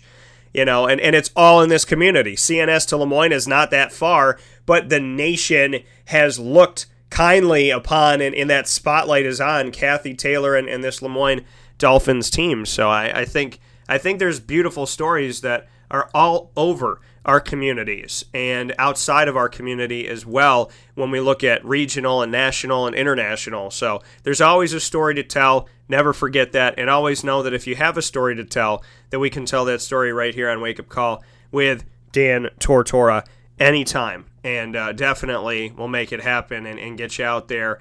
And, you know, we just ask that people are respectful. We ask that people justify their opinion when they interact with us and that they're nice to one another. You know, those are the those are the biggest things that we we look to do out here is just make sure that people are being good to one another and that we're spreading love and positivity. And when we have to talk about those difficult subjects that we do that with strength confidence community and that we're not afraid to do so. And we're respectful of everyone involved in the situation you know because people like to talk about things as experts, right? They know everything. I don't know everything. You don't know everything. If we knew everything, we would be God. There'd be no point being here. So just know that we don't know everything. We know some things. And it's with a community that we can share those stories. And that's why I'm happy I get to share the stories that I get to share. So, with that being said, in just a couple minutes, Christian Hood will share his story here on Wake Up Call with Dan Tortora. And today, going on in the background, him and I are going to talk football, which is American football, but football, which is soccer all around the world. The World Cup is, of course, in full swing, and Poland is taking on Senegal right at the end of today's show at 11 a.m. Eastern Time. And Russia will take on Egypt in their second game. Russia hasn't played in almost a week. They'll play at 2 p.m. Eastern Time, and Japan just defeated Colombia 2 to 1. Japan's my dark horse to be the second team that gets out of their group, so I think that's really interesting that they won their game today up against Colombia, who I, I know people think Colombia is going to make it happen. So just kind of interesting where things are at. And uh, when we look at Japan and the standings that they have right now, I have I know I have Colombia and Japan making it, and then uh, LJ has Poland. So I do have Japan making it happen in this. Japan's at the top of Group H. At the top of Group G is Belgium. At the at top of Group F is Sweden. Topping out Group E is Serbia, not Brazil, not Switzerland, not Costa Rica, Serbia. Group D, Croatia's at the top. Group C is France. Group B is Iran. And Group A is Russia at the top of that right now. So, looking to shake some things up and see what can happen here as we move forward into the games that are today. You know that the World Cup takeover happens on Wednesdays and Fridays. World Cup Wednesday, 9 to 10 a.m., the first hour of Wake Up Call with Dan Tortora with Zach Bowden. And on Fridays, significant sound bites has been taken over by the World Cup with Lawrence L.J. Papaleo, who played for Poland and is a former professional soccer player in the indoor and outdoor ranks. So we're very excited about what we have coming up with the FIFA World Cup here on Wake Up Call with Dan Tortora, and I hope you'll be watching the games coming up today. We're going to take a step aside here on the broadcast on Wake Up Call with Dan Tortora, and we will come back with Christian Hood, 2020 inside and outside linebacker who has offers already as a 2020 recruit, already has offers from Arizona, Iowa State, and Syracuse. He's got looks from the West, the Midwest, and the East. If you're going to get three offers, why not get them in all three regions of the United States of America just to show how vast that is? And that could definitely help him out because if Arizona offered him, then you know other teams in that Pac 12 region might be saying, well, who's this Christian Hood kid? And then if it's in the Midwest, then you got, okay, the Big 12 and the Big 10 going, you know, so why did they offer this guy? What does he have? Then if you're on the East Coast, you got the ACC and the AAC and whatnot saying the SEC in there as well, saying, okay, if this kid got offered so early, what what are they seeing that maybe we should take a look at? So recruitment starting off well for Christian Hood. And I'm happy that we're going to spend some time together on the broadcast in just a few moments here as Christian Hood will join me for a one on one conversation after his trio of offers from Iowa State, Arizona, and Syracuse. So make sure that you listen into this fast break for our great partners in Central and Upstate New York. And then Christian Hood will be on the other side of the fast break in just a moment. This is a wake up call, fast break.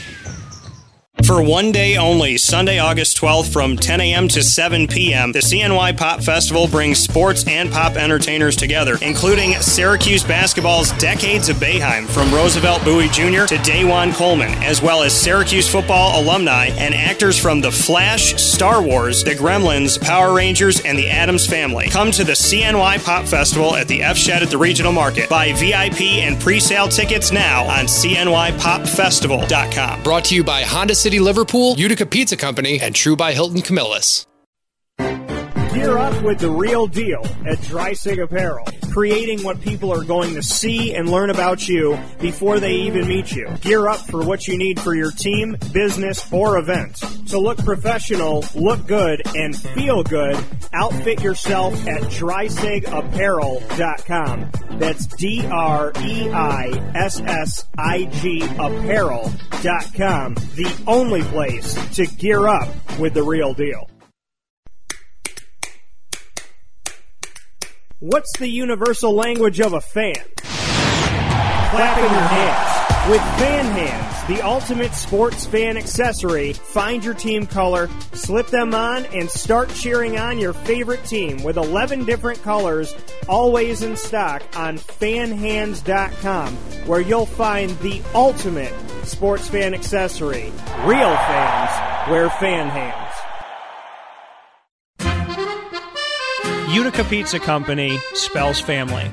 Your family, my family, their family. The recipes that they have shared with each other throughout the years and have now been so gracious to share them with us. I can sit here and talk with you about all the great things that are on the menu.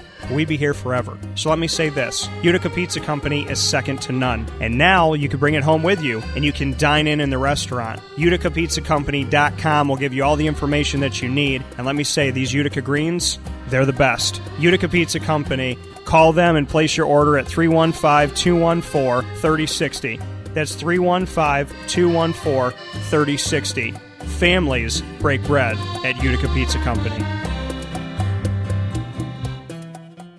Consistency is, well, consistently hard to find unless you head to 119 East 2nd Street in East Syracuse, New York, the home of the Pen and Trophy Center, who has been serving us central and upstate New Yorkers as well as beyond for decades. The Pen and Trophy Center on 119 East 2nd Street in East Syracuse, New York gives you an amazing and unique way to customize a memory today.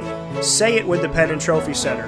Be it an Employee of the Month award, a sports award, something for your business, engraving for your family, your loved ones, anniversaries, birthday parties, and so much more, including remembering somebody who served in the military. Say it with the Pen and Trophy Center. 119 East 2nd Street in East Syracuse, New York. The definition of consistency is pen and trophy. Browse their products on penandtrophy.com. That's penandtrophy.com and call them for more information at 315 422 8797. That's 315 422 8797. For all of us that have always wanted our favorite restaurant to come to us, it's now a reality in Central New York with It's a Utica Thing, with Utica Pizza Company bringing their wonderful recipes that they've handed down through generations to you, to your event, to your business, to your home. It's a Utica Thing, proudly bringing Utica Pizza Company on wheels to your location. Call 315 738 8946. That's 315 738 8946 to bring Utica Pizza Company to your doorstep with It's a Utica Thing. Welcome back here to Wake Up Call with Dan Tortora on wakeupcalldt.com, your one stop sports shop, and on mixlr.com backslash wakeupcalldt. Proud to be here with you every Monday through Friday from 9 a.m. to 11 a.m. Eastern Time, and happy to have 2020 recruit the incoming class of 2020 for college football, Christian Hood, who plays linebacker at Hightower High School in Missouri City, Texas, who currently comes into this conversation with his first three offers. So even though we're here in 2018, he's still already got his trio of offers out of the way: Syracuse, Iowa State, and Arizona. Christian, how you doing today? Doing good. I'm good. How are you? Doing very well. And, and Christian, you know, to kind of start things off for you to have three offers already, knowing that you have a couple years left to play some high school football, just just what that means to you that you already have a trio of offers at this point. You know, it means a lot. It really does mean a lot. That means that uh, I also have a lot of work to get done because I have a big, big uh, like load to carry on my shoulders now. Now that I have these three offers. And when you you know bring me into into everybody listening in when you got that first offer and when everything came through. Uh, basically, like when I got that first first offer, it was during springtime. Uh, I was playing a lot of middle linebacker then, so that's whenever I guess colleges started seeing that I could play uh, both both outside and inside. So uh, it was a big time like my recruitment, and then uh, school started like looking at me more after I got that first offer from Iowa State. And when you got that offer from Iowa State, like you said back in the spring, just you know what that meant to you. Bring me into how you found out you got the offer and, and just how everything came about for you. Uh, basically, uh, my coach told me to give this coach from uh, Iowa State a call. I gave him a call, and uh, basically we had a little conversation, and he was just real, real excited. Like uh, he, he came to he came to spring practice like the week before, and watched me. And uh, after I posted my like spring highlights, uh, that's whenever I, basically the whole staff really got on board, and, and everything was like a real real good after that. So you get that from Iowa State. You know, you're playing off in, in Texas. What can you say about you know that that connection? I mean, have you ever been to the state of Iowa? Have you been around the program or, or anything at all, or was this kind of just something that hit you by surprise? it really hit me by surprise. Like I've never really been to Iowa. Uh, it's pretty far away, but yeah, it was a big surprise, and I'm very, uh, very happy it happened. And to have that offer from Iowa State, you know, how much did you know about Iowa State going into it? You know, eh, when you got that offer, did you know much about the program, or was it kind of, you know, just a program you wanted to look into after you got that first offer? Yeah, it was mainly uh, just like a program I had to look into. Um, like I didn't really know much about it, uh, but yeah, that's pretty much it. I didn't know much about Iowa State. What do you think about the program now that you've had some time to look into it? What can you say about Iowa State and getting an offer from them? Uh, yeah, it's a great program. It's growing, so that's good. By the time I get there, it's going to be a whole different program. So, yeah. And and you you have other offers, you know, that inside of the Big 12, and then Syracuse in the ACC, Arizona in the Pac 12. I want to ask you about Arizona, just what you could say about their offer and, and when that came about. How close was that to the offer from Iowa State? Uh, the offer from Arizona came about a month after um, Iowa State. It came like a few days ago, actually. Uh, I was at this leadership camp, and then my coach gave me a call talk, saying that uh, a coach wanted me to call him. So I called the coach up, and same as Iowa State, same, uh, same state because they're very excited to get to talk to me, and that's whenever he kind of pulled the trigger. So, what did they tell you about you know why they were why were they they were pulling this trigger? I mean, you don't have a connection to Iowa State, you didn't have a connection to Arizona. Did they just say, "Hey, we saw something on film we really loved, we wanted to get you on the phone"?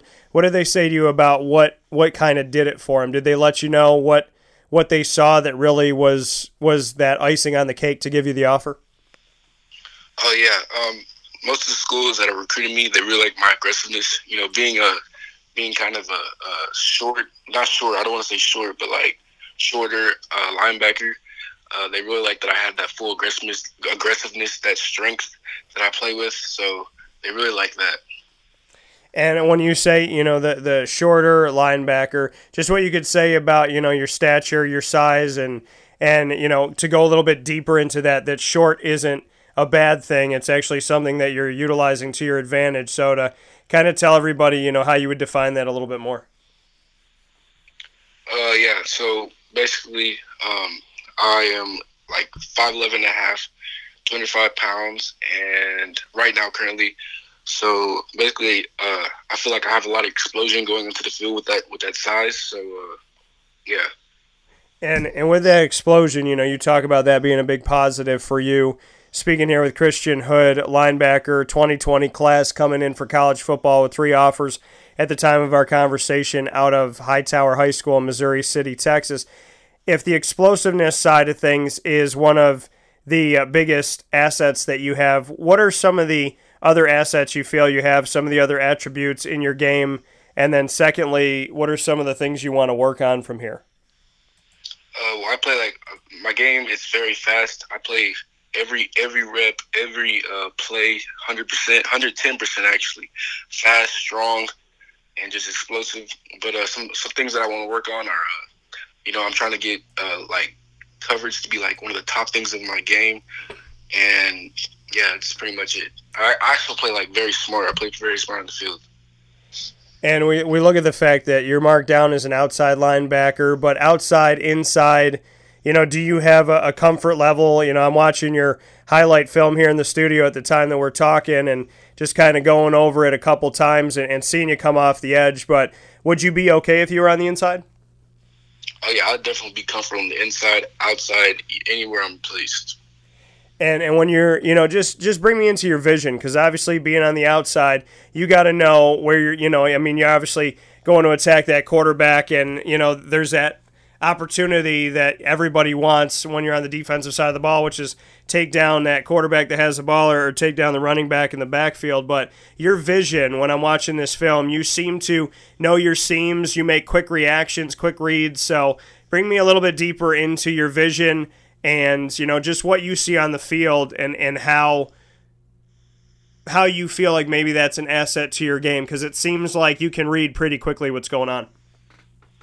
Oh yes, sir. Uh, so basically, I, I, was blessed to have like a very good coach uh, my sophomore year, uh, Matthew Gregg. He's now at uh, Kilgore, uh, and um, we basically in practice we used to work on reads like every single day and it really helped me develop my game because when I got in the game, uh, I was able to quickly read the tackles, the guards, and what the quarterback was trying to do with with the play. So that really helped me out. It got, it got me in the position to make some very good plays, and yeah.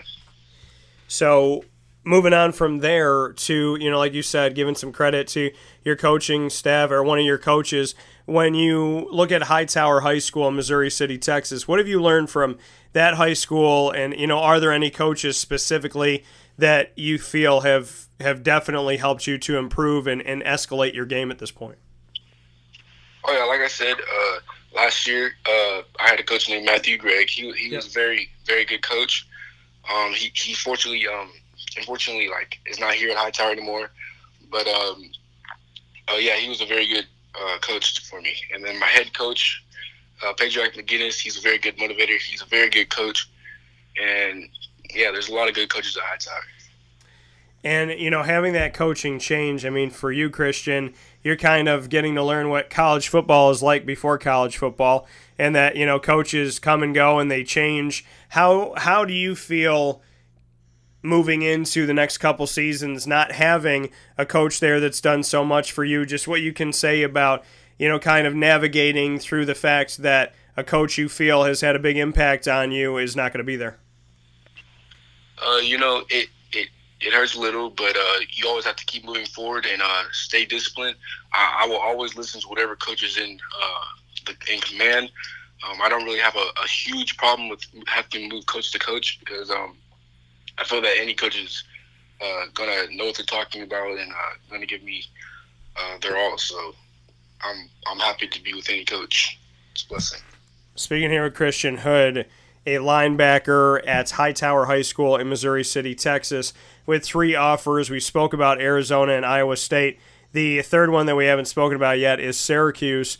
What can you say uh, about you know your connection to Syracuse? When did the offer come about? And and then secondly, how much did you know about Syracuse when you got that offer? Uh, I really didn't know much about Syracuse. I just knew that it was a good uh, academic school. But uh, the offer came about um, during the springtime as well. Um, and yeah, it was a big it was a big moment to get my second offer from Syracuse. I didn't actually know that they like played in domes, so that was pretty cool to learn about. And yeah, I'm looking forward to uh, getting to know more about Syracuse and and getting to know the the coaches and everything up at Syracuse. And and how did when you got that offer? How did that come about? Do you have a coach at Syracuse that you've gotten to build a relationship with at this point yet, or no? Uh, not really like a strong relationship because I can't really uh, communicate uh, as well until like September first. But uh, the coach that I uh, did get to like um, have a few conversations with was uh, Coach uh, Kirk from. He used to coach at uh, Manvel, and yeah. And and what can you say about your interactions there? Like you said, you can't have many, but the one, the ones that you got to have with Syracuse, just what you could say about Coach Kirk and what you took away from that. Uh, I can just tell he's a great man. Uh, I saw, I watched him as he was coaching a state championship game, and uh, it was a good opportunity to get to talk to him. And I feel like they have something uh, very special in Syracuse. What is it that makes you say that? What is it about Syracuse that makes you feel like there's something there? Uh, just like the the type of school I watched, like some games, the way they play, it's just uh, something something about about it's going to be really good in the next few years. And and when you said Coach Kirk, uh, Kirk Martin, quarterbacks coach for the team, even though he's on the offensive side, I mean, recruiting coaches have regions and whatnot. You you took you talked a little bit about his personality. What do you like about him? Does he separate himself from some of the other coaches that you've spoken to? Just kind of to go a little bit deeper, because Kirk is a, a new coach on this Syracuse team. So, what ultimately did you take away from his personality and how he treated you? Um, I took away that he was definitely like a very humble man. Uh, um, he was he was very he was definitely like a, a, man of Christ, and I really like that in him. And yeah, he, he really made a good impression. And and to to go a little bit further on that, you know, like you said, being a man of Christ, and and how important that is. I mean, uh, the irony of, of your name being Christian, and you know, be I'm sure you know being Christian when you when you mention that you know, wh- what role has God played in your life, and, and what does God mean to you in your life? Uh, God's played like a very strong role in my life. Um, recently, I've been starting to get uh, closer and closer to Him, reading my Bible a lot more, and uh, uh I'm gonna start like a little uh, Christian group, hopefully in this upcoming year, with like my football team and probably some of the rest of the school. So. And what do you want to do with that group? Go a little bit deeper in that uh, Christian group. What do you what do you want to kind of do as this group and, and heading up this group? Uh, with this group, I kind of want to like transform the lives of, of our uh, young people. Like a lot of, I see like walking down the street, walking uh, in my society, I see a lot of people slipping and uh, failing to realize like what, what God has to offer. So I want to kind of like enlighten the minds of a lot of people and help them uh, get closer to, to God. And the relationship that you had, where did that start from? Where where do you you know kind of remember first having God in your life? Uh, probably I've, I've really had in my life my uh, whole life. I've been going to church with my uh, family, and uh, yeah. And to keep that going, I mean, you're obviously a young man now, Christian. What what makes you stay close and stay connected to God? I mean, in, in a world that sometimes feels like they're not paying attention to God. What keeps you paying attention? Well, uh, I, I, try to surround myself with with good uh, with good people. I don't really uh, let myself get around people who um, might take me away. I try to get them over to my side. Like I have some very good uh, uh, religious friends, and it, they always motivate me to you know stay close to God. And if I ever do slip, like it, it's it's good to have them to get me back in track, back on track. And to look at that support system you have, you know, who would you consider to be the closest to you? Be it a fam family member, friend, coach, teammate. Who are those that you feel like are the ones that are, you know, always helping you to stay on the the positive path and, and take care of yourself? I would start off like my mother and my father. Uh, they've always been good influences on me. And then um, there's a few other teammates. Uh, one he actually uh, came here to Hightower from a different school just this past year. Uh, he used to go to Hightower um, when I was a freshman. He's actually going to be going into his senior year, and uh, yeah, he's very uh, he's very religious. His name is uh, Amadi Thomas. He plays linebacker as well, and yeah, he's very religious, and he's also uh, helped me to, you know, get close to God. And, as you move forward here, Christian, you know, looking at these, going back to you know everything that that you have in front of you and the couple seasons that you have in high school, staying close to God, staying on the path, doing the things that you feel are best. I mean, everybody has a checklist of what they need to see from a school. So when you're focusing and zeroing in and praying on it, what are some of the things that you want to see a school give you that are that are the kind of they have to be there. You know, they're they're the ones that you can't negotiate on. What are some things on your checklist that you that would make you say yes to a school? Uh, like just for example, a couple things that uh, would have to kind of be there would be um, for one, uh, like a good, a great education. Like I want to be able to um, get a good degree and everything while I'm, while I'm at a, a, school. And another thing would be like a very uh, strong like Christian community there. Uh, yeah, those are two pretty important things. And as far as visiting, when it comes to Iowa State, Arizona, and Syracuse, do you want to go out and see them? And if so, when would you hope to be able to do something like that?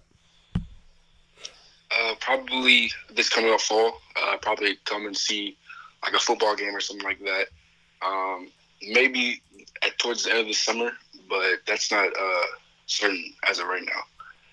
And would you want to see all three of the schools, or do you just have one or two on the list that you want to see at this moment? Oh yeah, I definitely want to see all three of them. Uh, there's not uh, one or two that I just really uh, want to see more than the other three. And, the other two. and you put yourself in a great situation because you have a Midwest school, you have a West Coast, and you have an East Coast school. So as of right now, with your three offers, you're touching every single region of the United States. Just what that means to you, knowing that your recruitment still has plenty of time to go, and you already have schools in the mid in the in the Midwest, the West, and the East looking at you, feeling that you've done enough up to this point to get offers.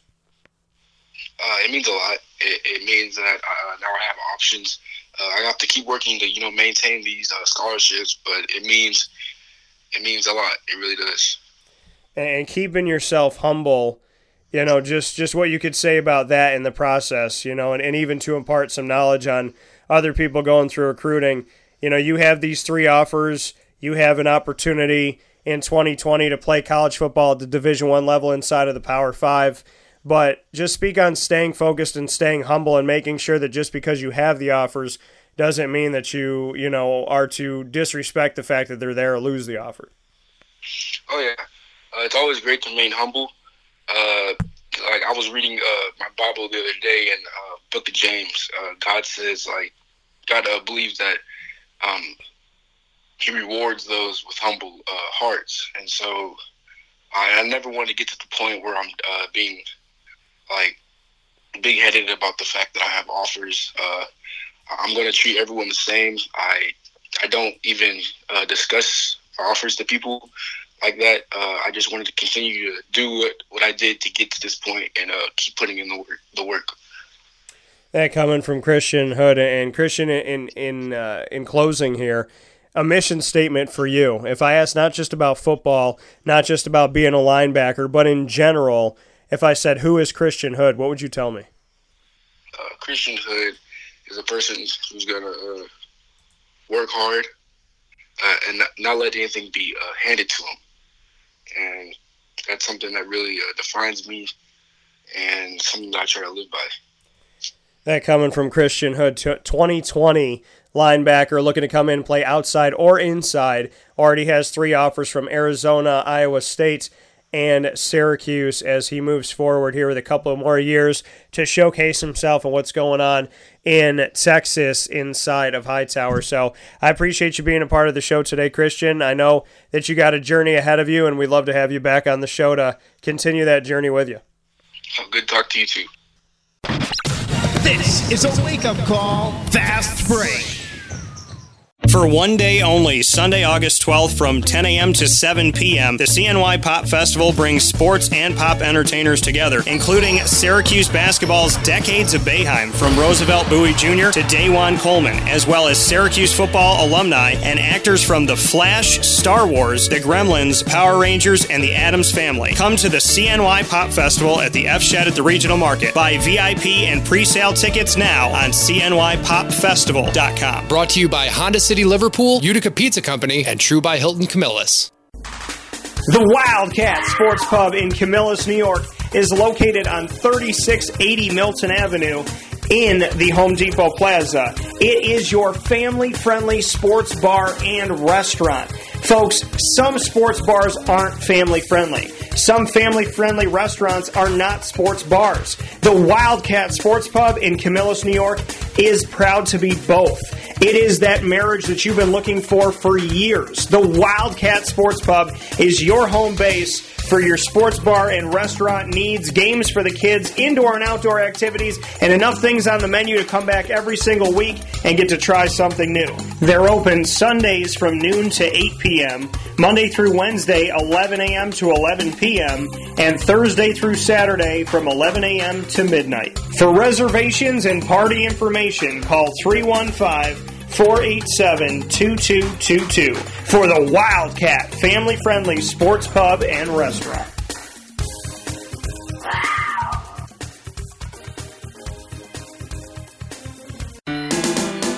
This is Kira from Looking Glass Events, where we're always giving you a reason to celebrate. Whether you have a small business, large business, personal event, or wedding, we are available to plan and coordinate your dream event to life. Every detail, every step, Looking Glass Events is working with you all the way. Call us at 315 702 4653. That's 315 702 4653. Or contact us through our website, lgweddingsandevents.com. Looking Glass Events, giving you a reason to celebrate. Consistency is, well, consistently hard to find unless you head to 119 East 2nd Street in East Syracuse, New York, the home of the Pen and Trophy Center, who has been serving us central and upstate New Yorkers as well as beyond for decades. The Pen and Trophy Center on 119 East 2nd Street in East Syracuse, New York gives you an amazing and unique way to customize a memory today. Say it with the Pen and Trophy Center. Be it an Employee of the Month award, a sports award, something for your business, engraving for your family, your loved ones, anniversaries, birthday parties, and so much more, including remembering somebody who served in the military. Say it with the Pen and Trophy Center. 119 East 2nd Street in East Syracuse, New York. The definition of consistency is pen and trophy. Browse their products on penandtrophy.com. That's penandtrophy.com and call them for more information at 315 422 8797. That's 315 422 8797. Welcome back here to Wake Up Call with Dan Tortora on wakeupcalldt.com, your one stop sports shop, and on mixlr.com backslash Wake Up Call DT. It is now time in the Wake Up Call with Dan Tortora live broadcast every Tuesday for us to round out the show with the ingredients to success. Proudly brought to you by Utica Pizza Company, and it's a Utica thing. If you don't know Utica Pizza Company, folks, you better get to know Utica Pizza Company. I don't know what you've been doing, I don't know what's been going on. But you can't make your schedule so busy to the point where you're not going out and getting the best food in central and upstate New York. And you will find a menu of numerous amazing, wonderful, can't get them anywhere else. And if you get them somewhere else, even, they don't taste nearly as good. They don't even hold a candle to it. Chicken Riggies, Utica Greens, the wake up call number one pick, Chicken Riggy Pizza. There's so many amazing things to get at Utica Pizza Company, and it's a Utica thing. Is the product that is in your stores? It's in storage shops. It's in Beacon Skiff. It's at Spira's. It's at Nichols. It's at Price Chopper. All over the state of New York, you can get the chick. You can get the Riggy line of sauces: chicken Riggy, piggy Riggy, veggie Riggy. Roasted garlic, so many different things that you can get. The marinade sauce, which is what we call marinara sauce, as well as the tomato pie that you can heat up in the oven 8 to 10 minutes and it's just like they made it right there at Utica Pizza Company. Put the Parmesan on top, the Pecorino Romano, all that. Just put that right there and brought it out to you. It literally, I don't know how they made something that they could freeze that when you put it in the oven and take it out in just a few minutes, tastes like somebody just prepared it in the kitchen. And folks, you know when I say something on my show, I put my money where my mouth is. So if I say it, I mean it. And Utica Pizza Company and the It's a Utica Thing line of products is by far an amazing example of great Italian home cooking that can come to your household or when you're sitting at Utica Pizza Company on 628 South Main Street, North Syracuse, New York, you feel like you're sitting in your home because of the way that you're treated, because of the ownership that's there, and because of the food that is coming out and gracing your plate and then gracing your stomach. So, big, big, big shout out to all of the wonderful things that Utica Pizza Company and It's a Utica Thing bring to the table. And one of those things is the ingredients to success, a signature segment that we do at the end of every Tuesday broadcast of Wake Up Call with Dan Tortora. And the ingredients to success for today's broadcast, they have to do with something that Chris Pratt said. Chris Pratt, you know, I like Chris Pratt. You know, I'm a big fan of Jurassic Park and so Jurassic World and and everything that they have been doing with this new line of movies, I am ecstatic about. So to have that and to have him be a part of it, you know, I'm, I'm a big, big fan of Chris Pratt. I'm a big fan of him in that and Guardians of the Galaxy, obviously now in Avengers. But he made a speech, and his speech had to do with ingredients to success. So I think it's only fair that we share it today since it was so heartwarming and moving to me.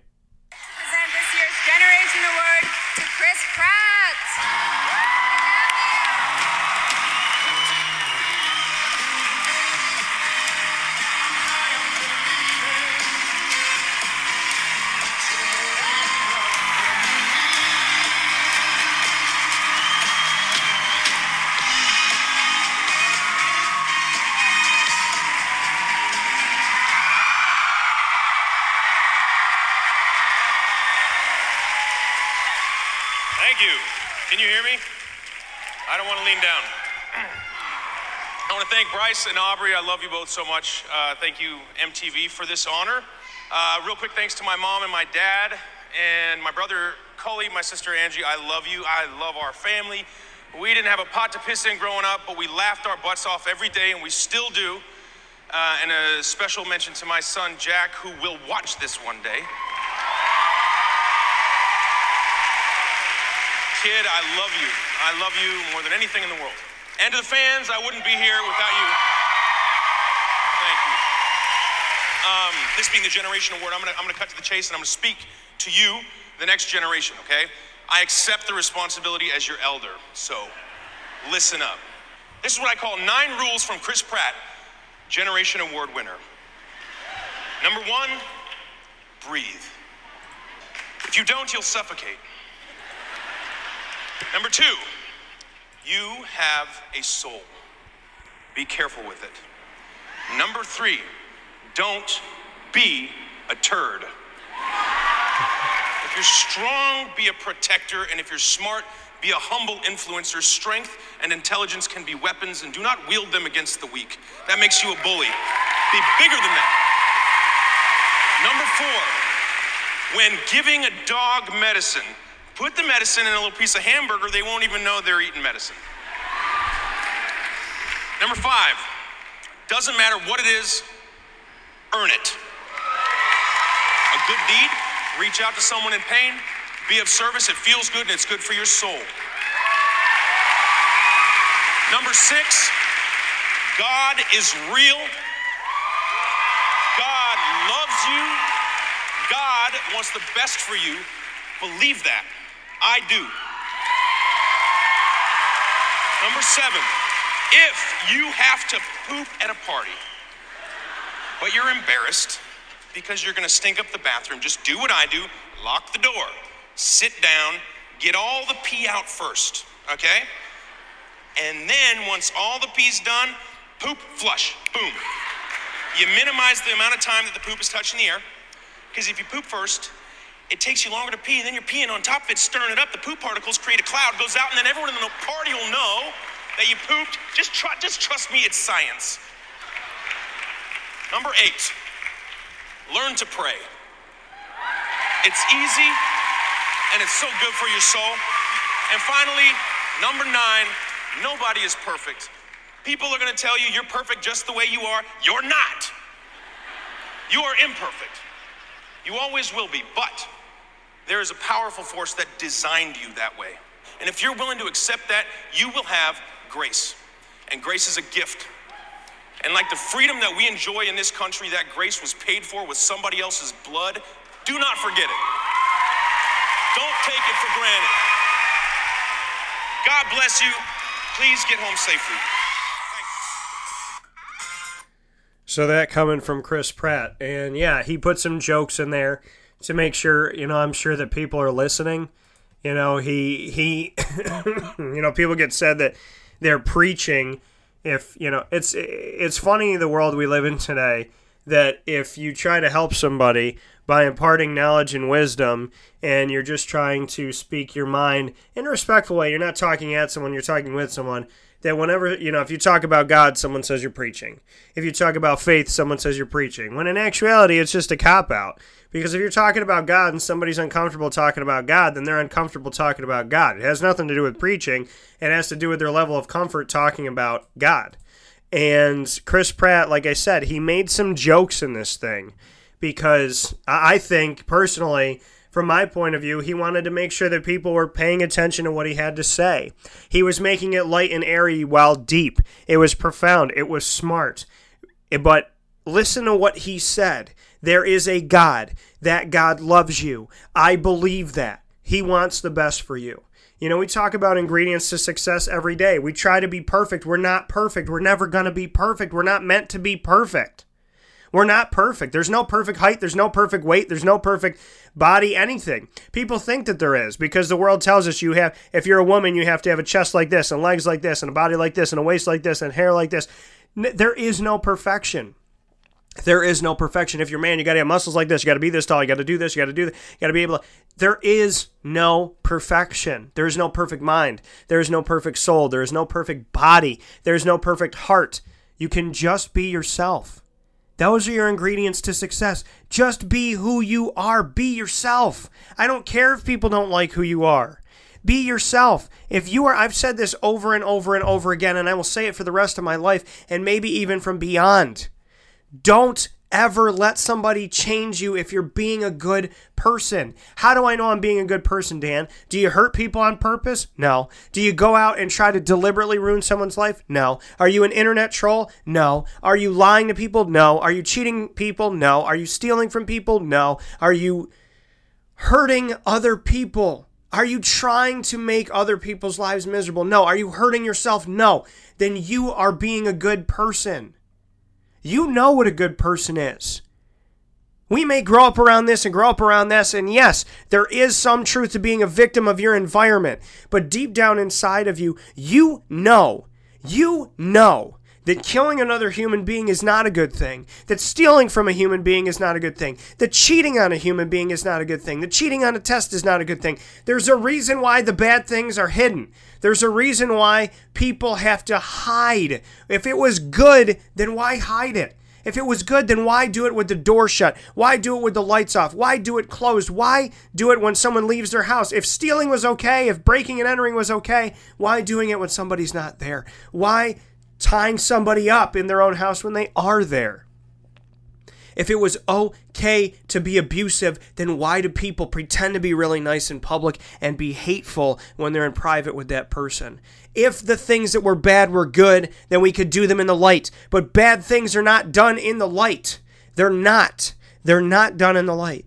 Well, Dan, what about shooters that do things in broad daylight? That is not to that is not it, it is a bad thing being done in a physical light, but get what I'm saying to you. Understand what I'm saying to you. These people are cowards. They when they know they're going to get caught, normally they kill themselves because they don't want to deal with it. They don't want to deal with the inner demons. They don't want to deal with what they've opened themselves up to. You know the difference between a good person and a bad person. You know that inside of yourself. You know that it is not right to abuse and hurt yourself or another human being. You know that. And there are good people in this world. There are people that still believe in God. There are people that still believe in you. There are people that still believe in total and complete strangers. And if Chris Pratt has done anything with that speech at the MTV TV and movie awards, what he did in that moment was to tell all of you to not forget where we have come from. The fact that I can sit in my studio own my own company and talk on my own mic about the things that matter to me was given to me by my grandfathers, my great uncles that fought in World War II, that fought for the right for us to stay safe, that fought for us to have our freedoms, and the American Revolutionary War. It's everybody that fought in that war and everybody that fought in the Civil War to say that it's not right to have slavery and it's not right to treat people differently and it's not right to divide our country and to make people that are human sub subhuman and subpar. There are people that have fought throughout history to make this what it is. There are people that have fought for you, for me, so that we can be free. They have done that for us. And I love that. I love that. I love that Chris Pratt said something real. And it brought me to tears, and it still does. I never know. I never know for sure if something that I say on this show is getting through to you. The only time that I know that is when you tell me, Dan, it helped me become a better person. Dan, when you said this this day, I really needed it. Dan, you go beyond a show. You go beyond and what Johnny said on the live video. Go and watch it on facebook.com backslash wake up call DT and, and see what he said. I don't know. I just try. You know, and I, there was a radio station that I was on a few years back before I started my own company. And I was talking to somebody that's that's still uh, around the radio station, right? Still working for the company.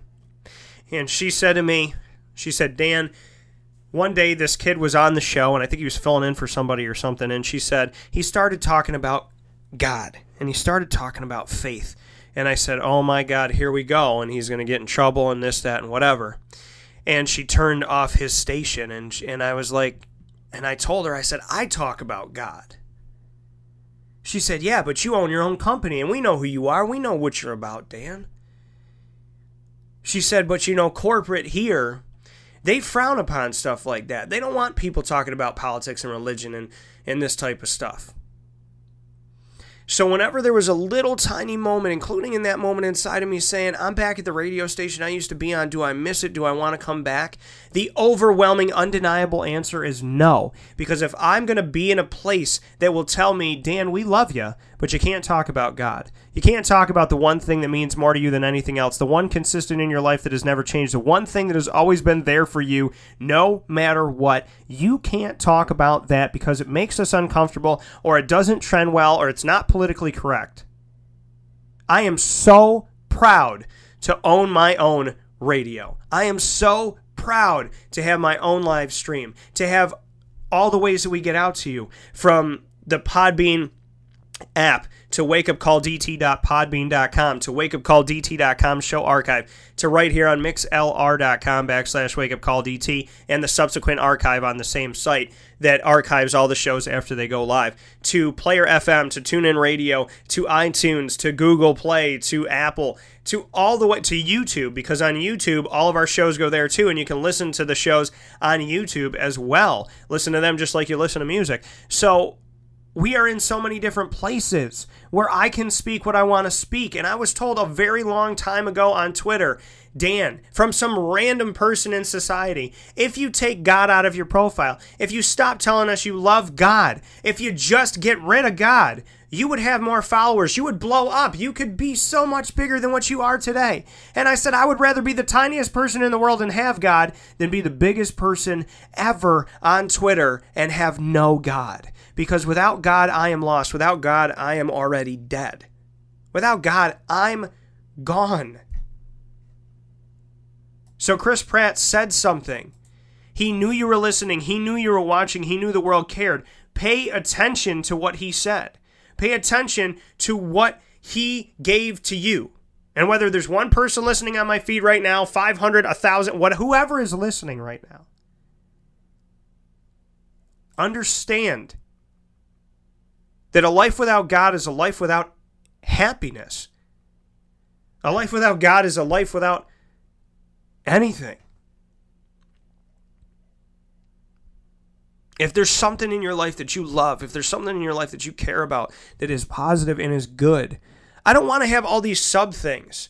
You know, you hey guys, go just go out and be happy. Oh well, unless you're a killer, unless you're this, unless you're that. You know right from wrong. You know right from wrong. And if you don't know right from wrong, search your heart. Speak to somebody. Sit down and talk about your problems. Talk about your issues. Your ingredients to success are what Chris Pratt said. Laugh at life. Laugh at what's going on in your life. Find some peace in this.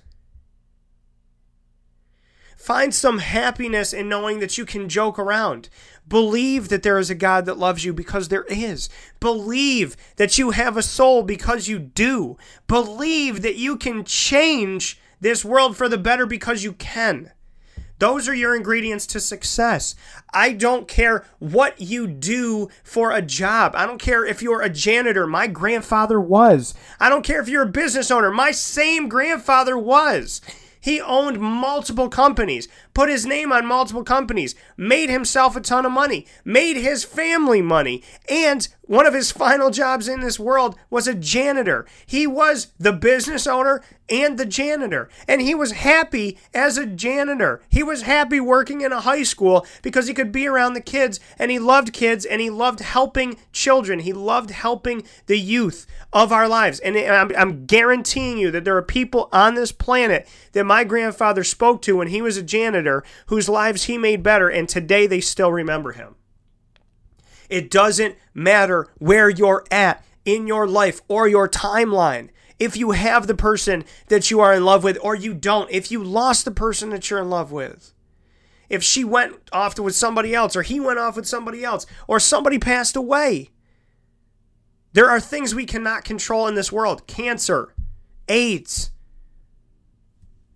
flu, bunch of diseases and whatnot. There's certain things in this world that we cannot stop.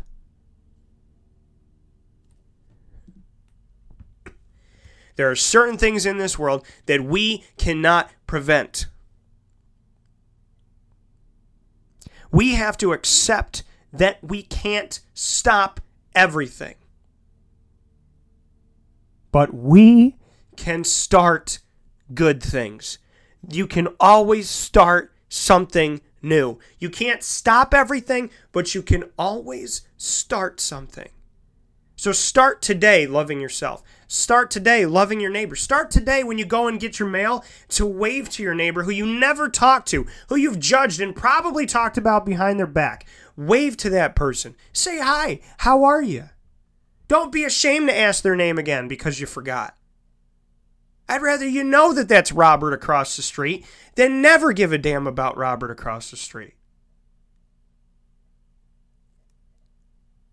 Don't apologize for believing in God. Don't apologize for believing in yourself. Don't apologize for trying. And do not apologize for being the best that you can be. If you want it, go get it. You know if it's good or bad. I'm not saying run and go get drugs. I'm not saying run and go buy a gun. I'm saying if you have a dream, you have an aspiration, you have a desire of something that you want to be and you want to become that is so good and true hearted and you're doing it the right way, then go and do it. And who cares what anybody else says?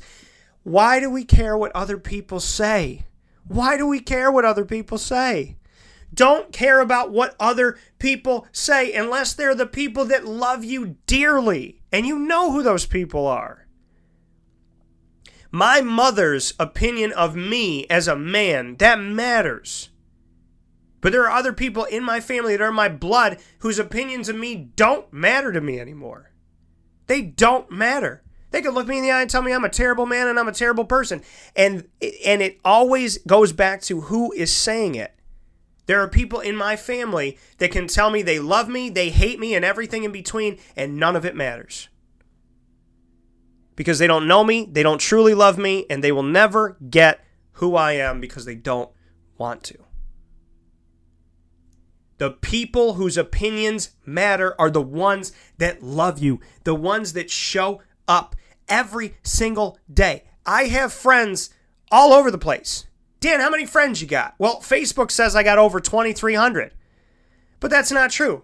Those are people that I network with. Okay? I got over a thousand on LinkedIn. Those are people I network with. I got over 2,000 on Twitter. Those are people I network with. How many friends do I have? That number is so small. Eric talks to me pretty much every single day. Ross, every single day. My mom, my wife, my little puppy, Lily. She gives me more love than people that have known me for 32 years. So there's this beauty of the people that surround us and the things that surround us, you know, our pets, whatever they may be, you know, our cat, our dog, our bird, or whatever, guinea pig, doesn't matter. When something gives you love, take it, give it back. Take it, give it back. I don't care. If you love your guinea pig and that's your little sister, then that's your little guinea pig sister, and good for you. If you love your dog like I do and that's your daughter, and people get on your case, your own parent gets on your case about when are you going to have a child and is rude about it, is evil about it, and you believe that that little dog is your child, is your little girl, you are taking care of her, you would do anything for her, the world is hers because you will fight to make it so, then that's your daughter. If you have a kid who's special needs and you look at everybody else's kids and you're like, oh, well, they're normal or they're this or they're that, love your child. They are normal too. This is how God made them, and God doesn't make mistakes. I am more warm of heart and more brought to tears when I see somebody who has Down syndrome, someone who is intellectually handicapped, or maybe takes a little bit longer to learn. I love them so deeply because them being alive means that their parents didn't give up on them. Them being alive means that somebody said, This may be a tougher road than I thought it was going to be to be a parent, but I'm still going to be a parent and I'm still going to do this and I'm still going to fight for these kids. When I see them alive and well and fighting, I know that they believe in themselves and somebody else did too. And does. Don't ever be ashamed of anything. We live in a world where somebody dies and Twitter, half of Twitter is like, oh my God, rest in peace. And the other half of Twitter is like, yeah, he's dead. Woo, woo. And people are making GIFs of it and they're making fun of it. It's like, when I found out someone died, I did this. It's not about making, eh, that's not what life is about. Making a GIF, making a, making a joke, making a meme about this. We have desensitized ourselves. We have detached ourselves from each other. When someone died, if I died today, someone somewhere in the world would make fun of it. I know that. I know that there's sick, twisted, disgusting people that I have met in my life that would be happy that I'm not here anymore. But you know what? I'm never going to change that. So I can't think about it.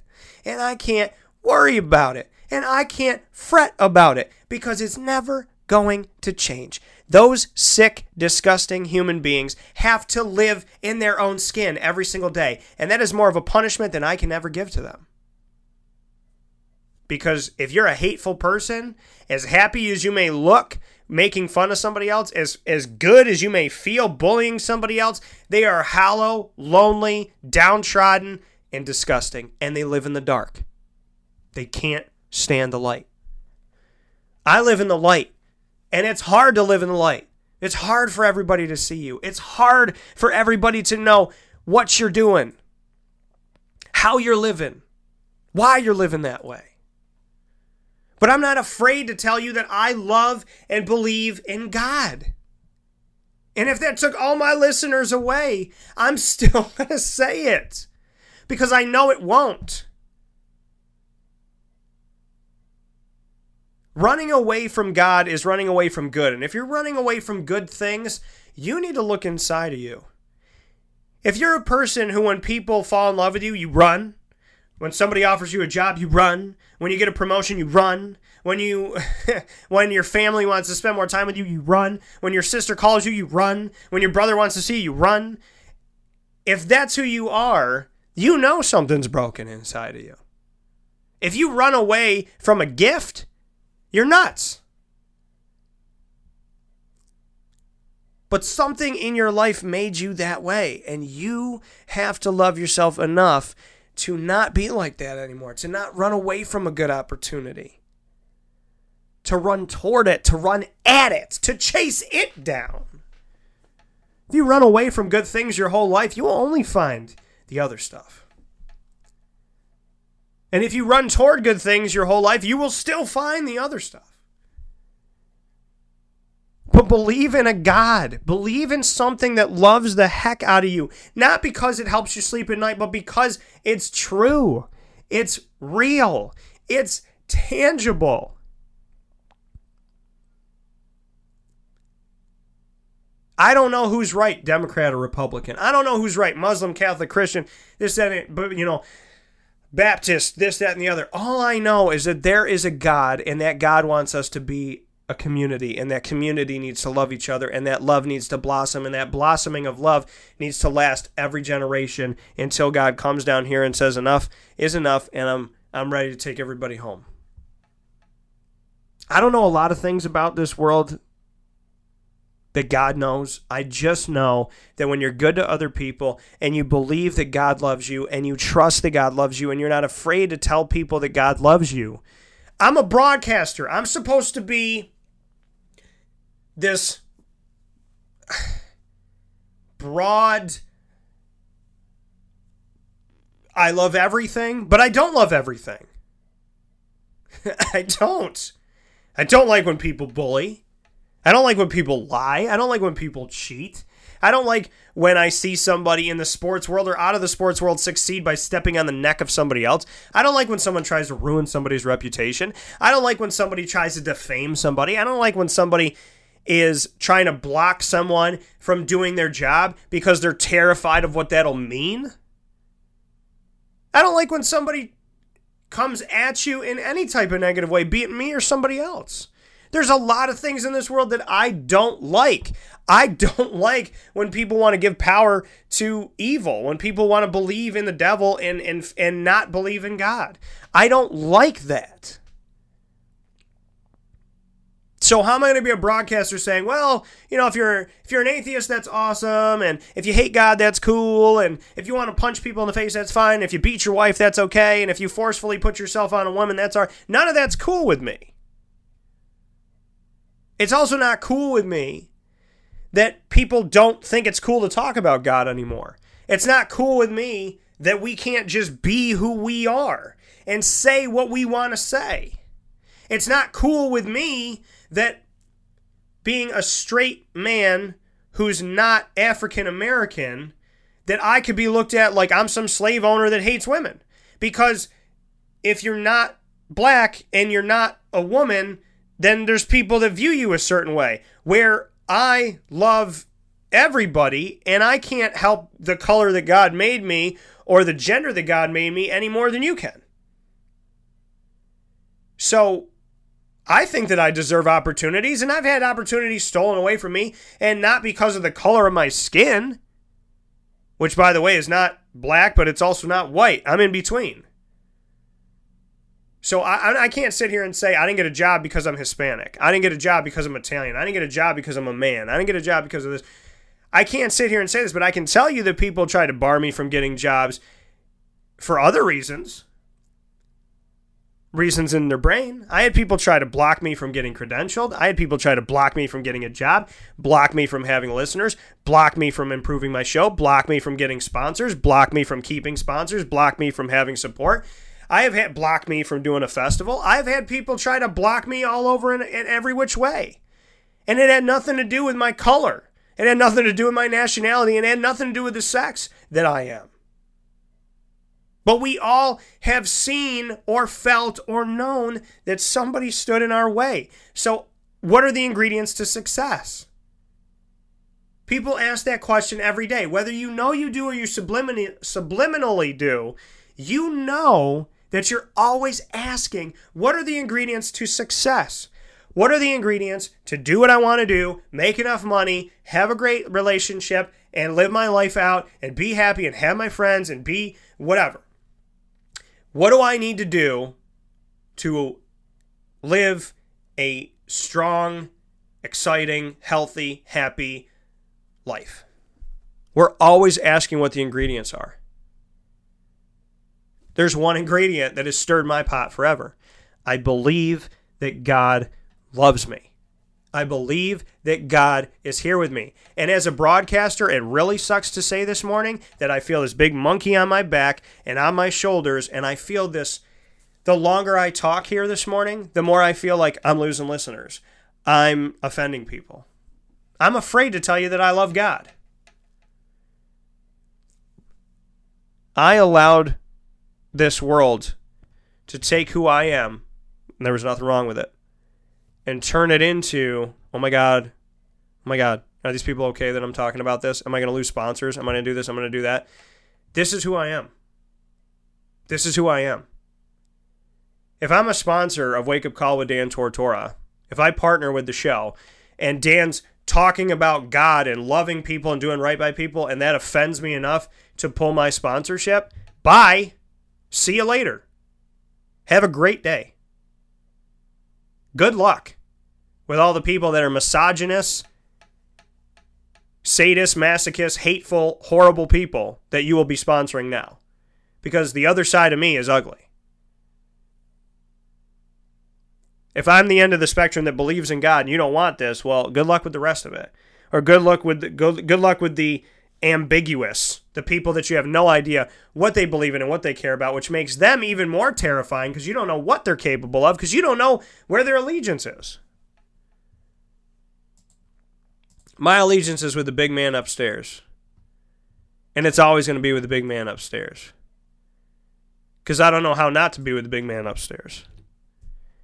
But to, to start off as a professional broadcaster, and I had my first show on ESPN Radio in Scranton, Pennsylvania in 2008. And I was like, God, God, God, God, God. And to be now in 2018, 10 years later, and I'm afraid to spend a lot of time talking about God because of what that might do to me. That's what I got to work on today. That's what I have to get better at today.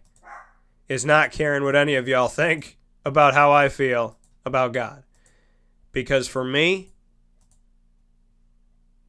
the day that I'm no longer on this earth, I want one of the first things that people say is, without doubt, we knew that he loved and cared about God, and that meant everything to him. So I got some work to do. And maybe you do too. Chris Pratt said it. Jurassic World, Star Lord, he said it. So maybe you listened. I said it. So maybe you listened. We focus on, oh my God, what did Donald Trump say today? Oh my God, can you believe that he said that today? But what about all of us that are trying to say positive things today? This isn't a soapbox. This isn't preaching. This isn't all the things that people want to mask it to be to lower it or diminish it or dilute the product. This is just a boy on a radio station telling you that I love God so much that I would die for him today if he asked me to. My ingredients to success in my life are to believe that there is so much more than what we see and so much at work and what is happening. And if God doesn't exist, well, then you got to give me, you got to tell me why 32 years of overwhelming evidence state it is so. And even if you did everything in your power to make me believe that He is not real, I'm still going to believe. Because it's the only thing I've ever believed in that's always been true.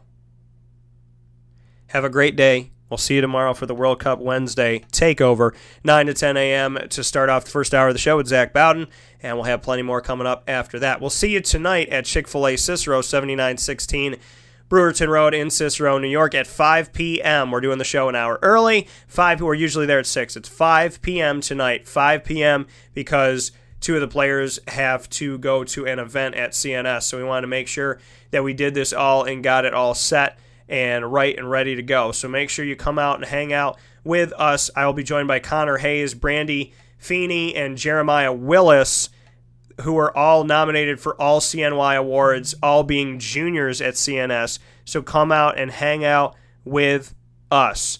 Once again, Connor Hayes, Brandy Feeney, and Jeremiah Willis. Can't wait to see you today, June 19th at 5 p.m. at Chick fil A Cicero. Come and get your favorite Chick fil A sandwiches, nuggets, grilled. The, the salads are great.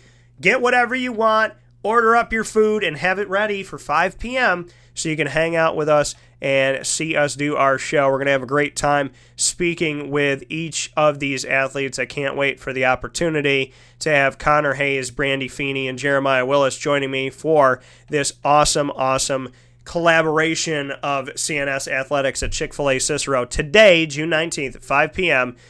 on 7916 Brewerton Road in Cicero, New York. In the meantime, God bless you all. Have a phenomenal day. And I hope that of everything that came out of my mouth today, because I feel like I could talk for another hour about this, I just hope you took something positive. The ingredients to a successful life are, to me, it starts with God and it ends with God. And if it doesn't, I don't know how you succeed. Have a great day, folks. I'll talk with you soon.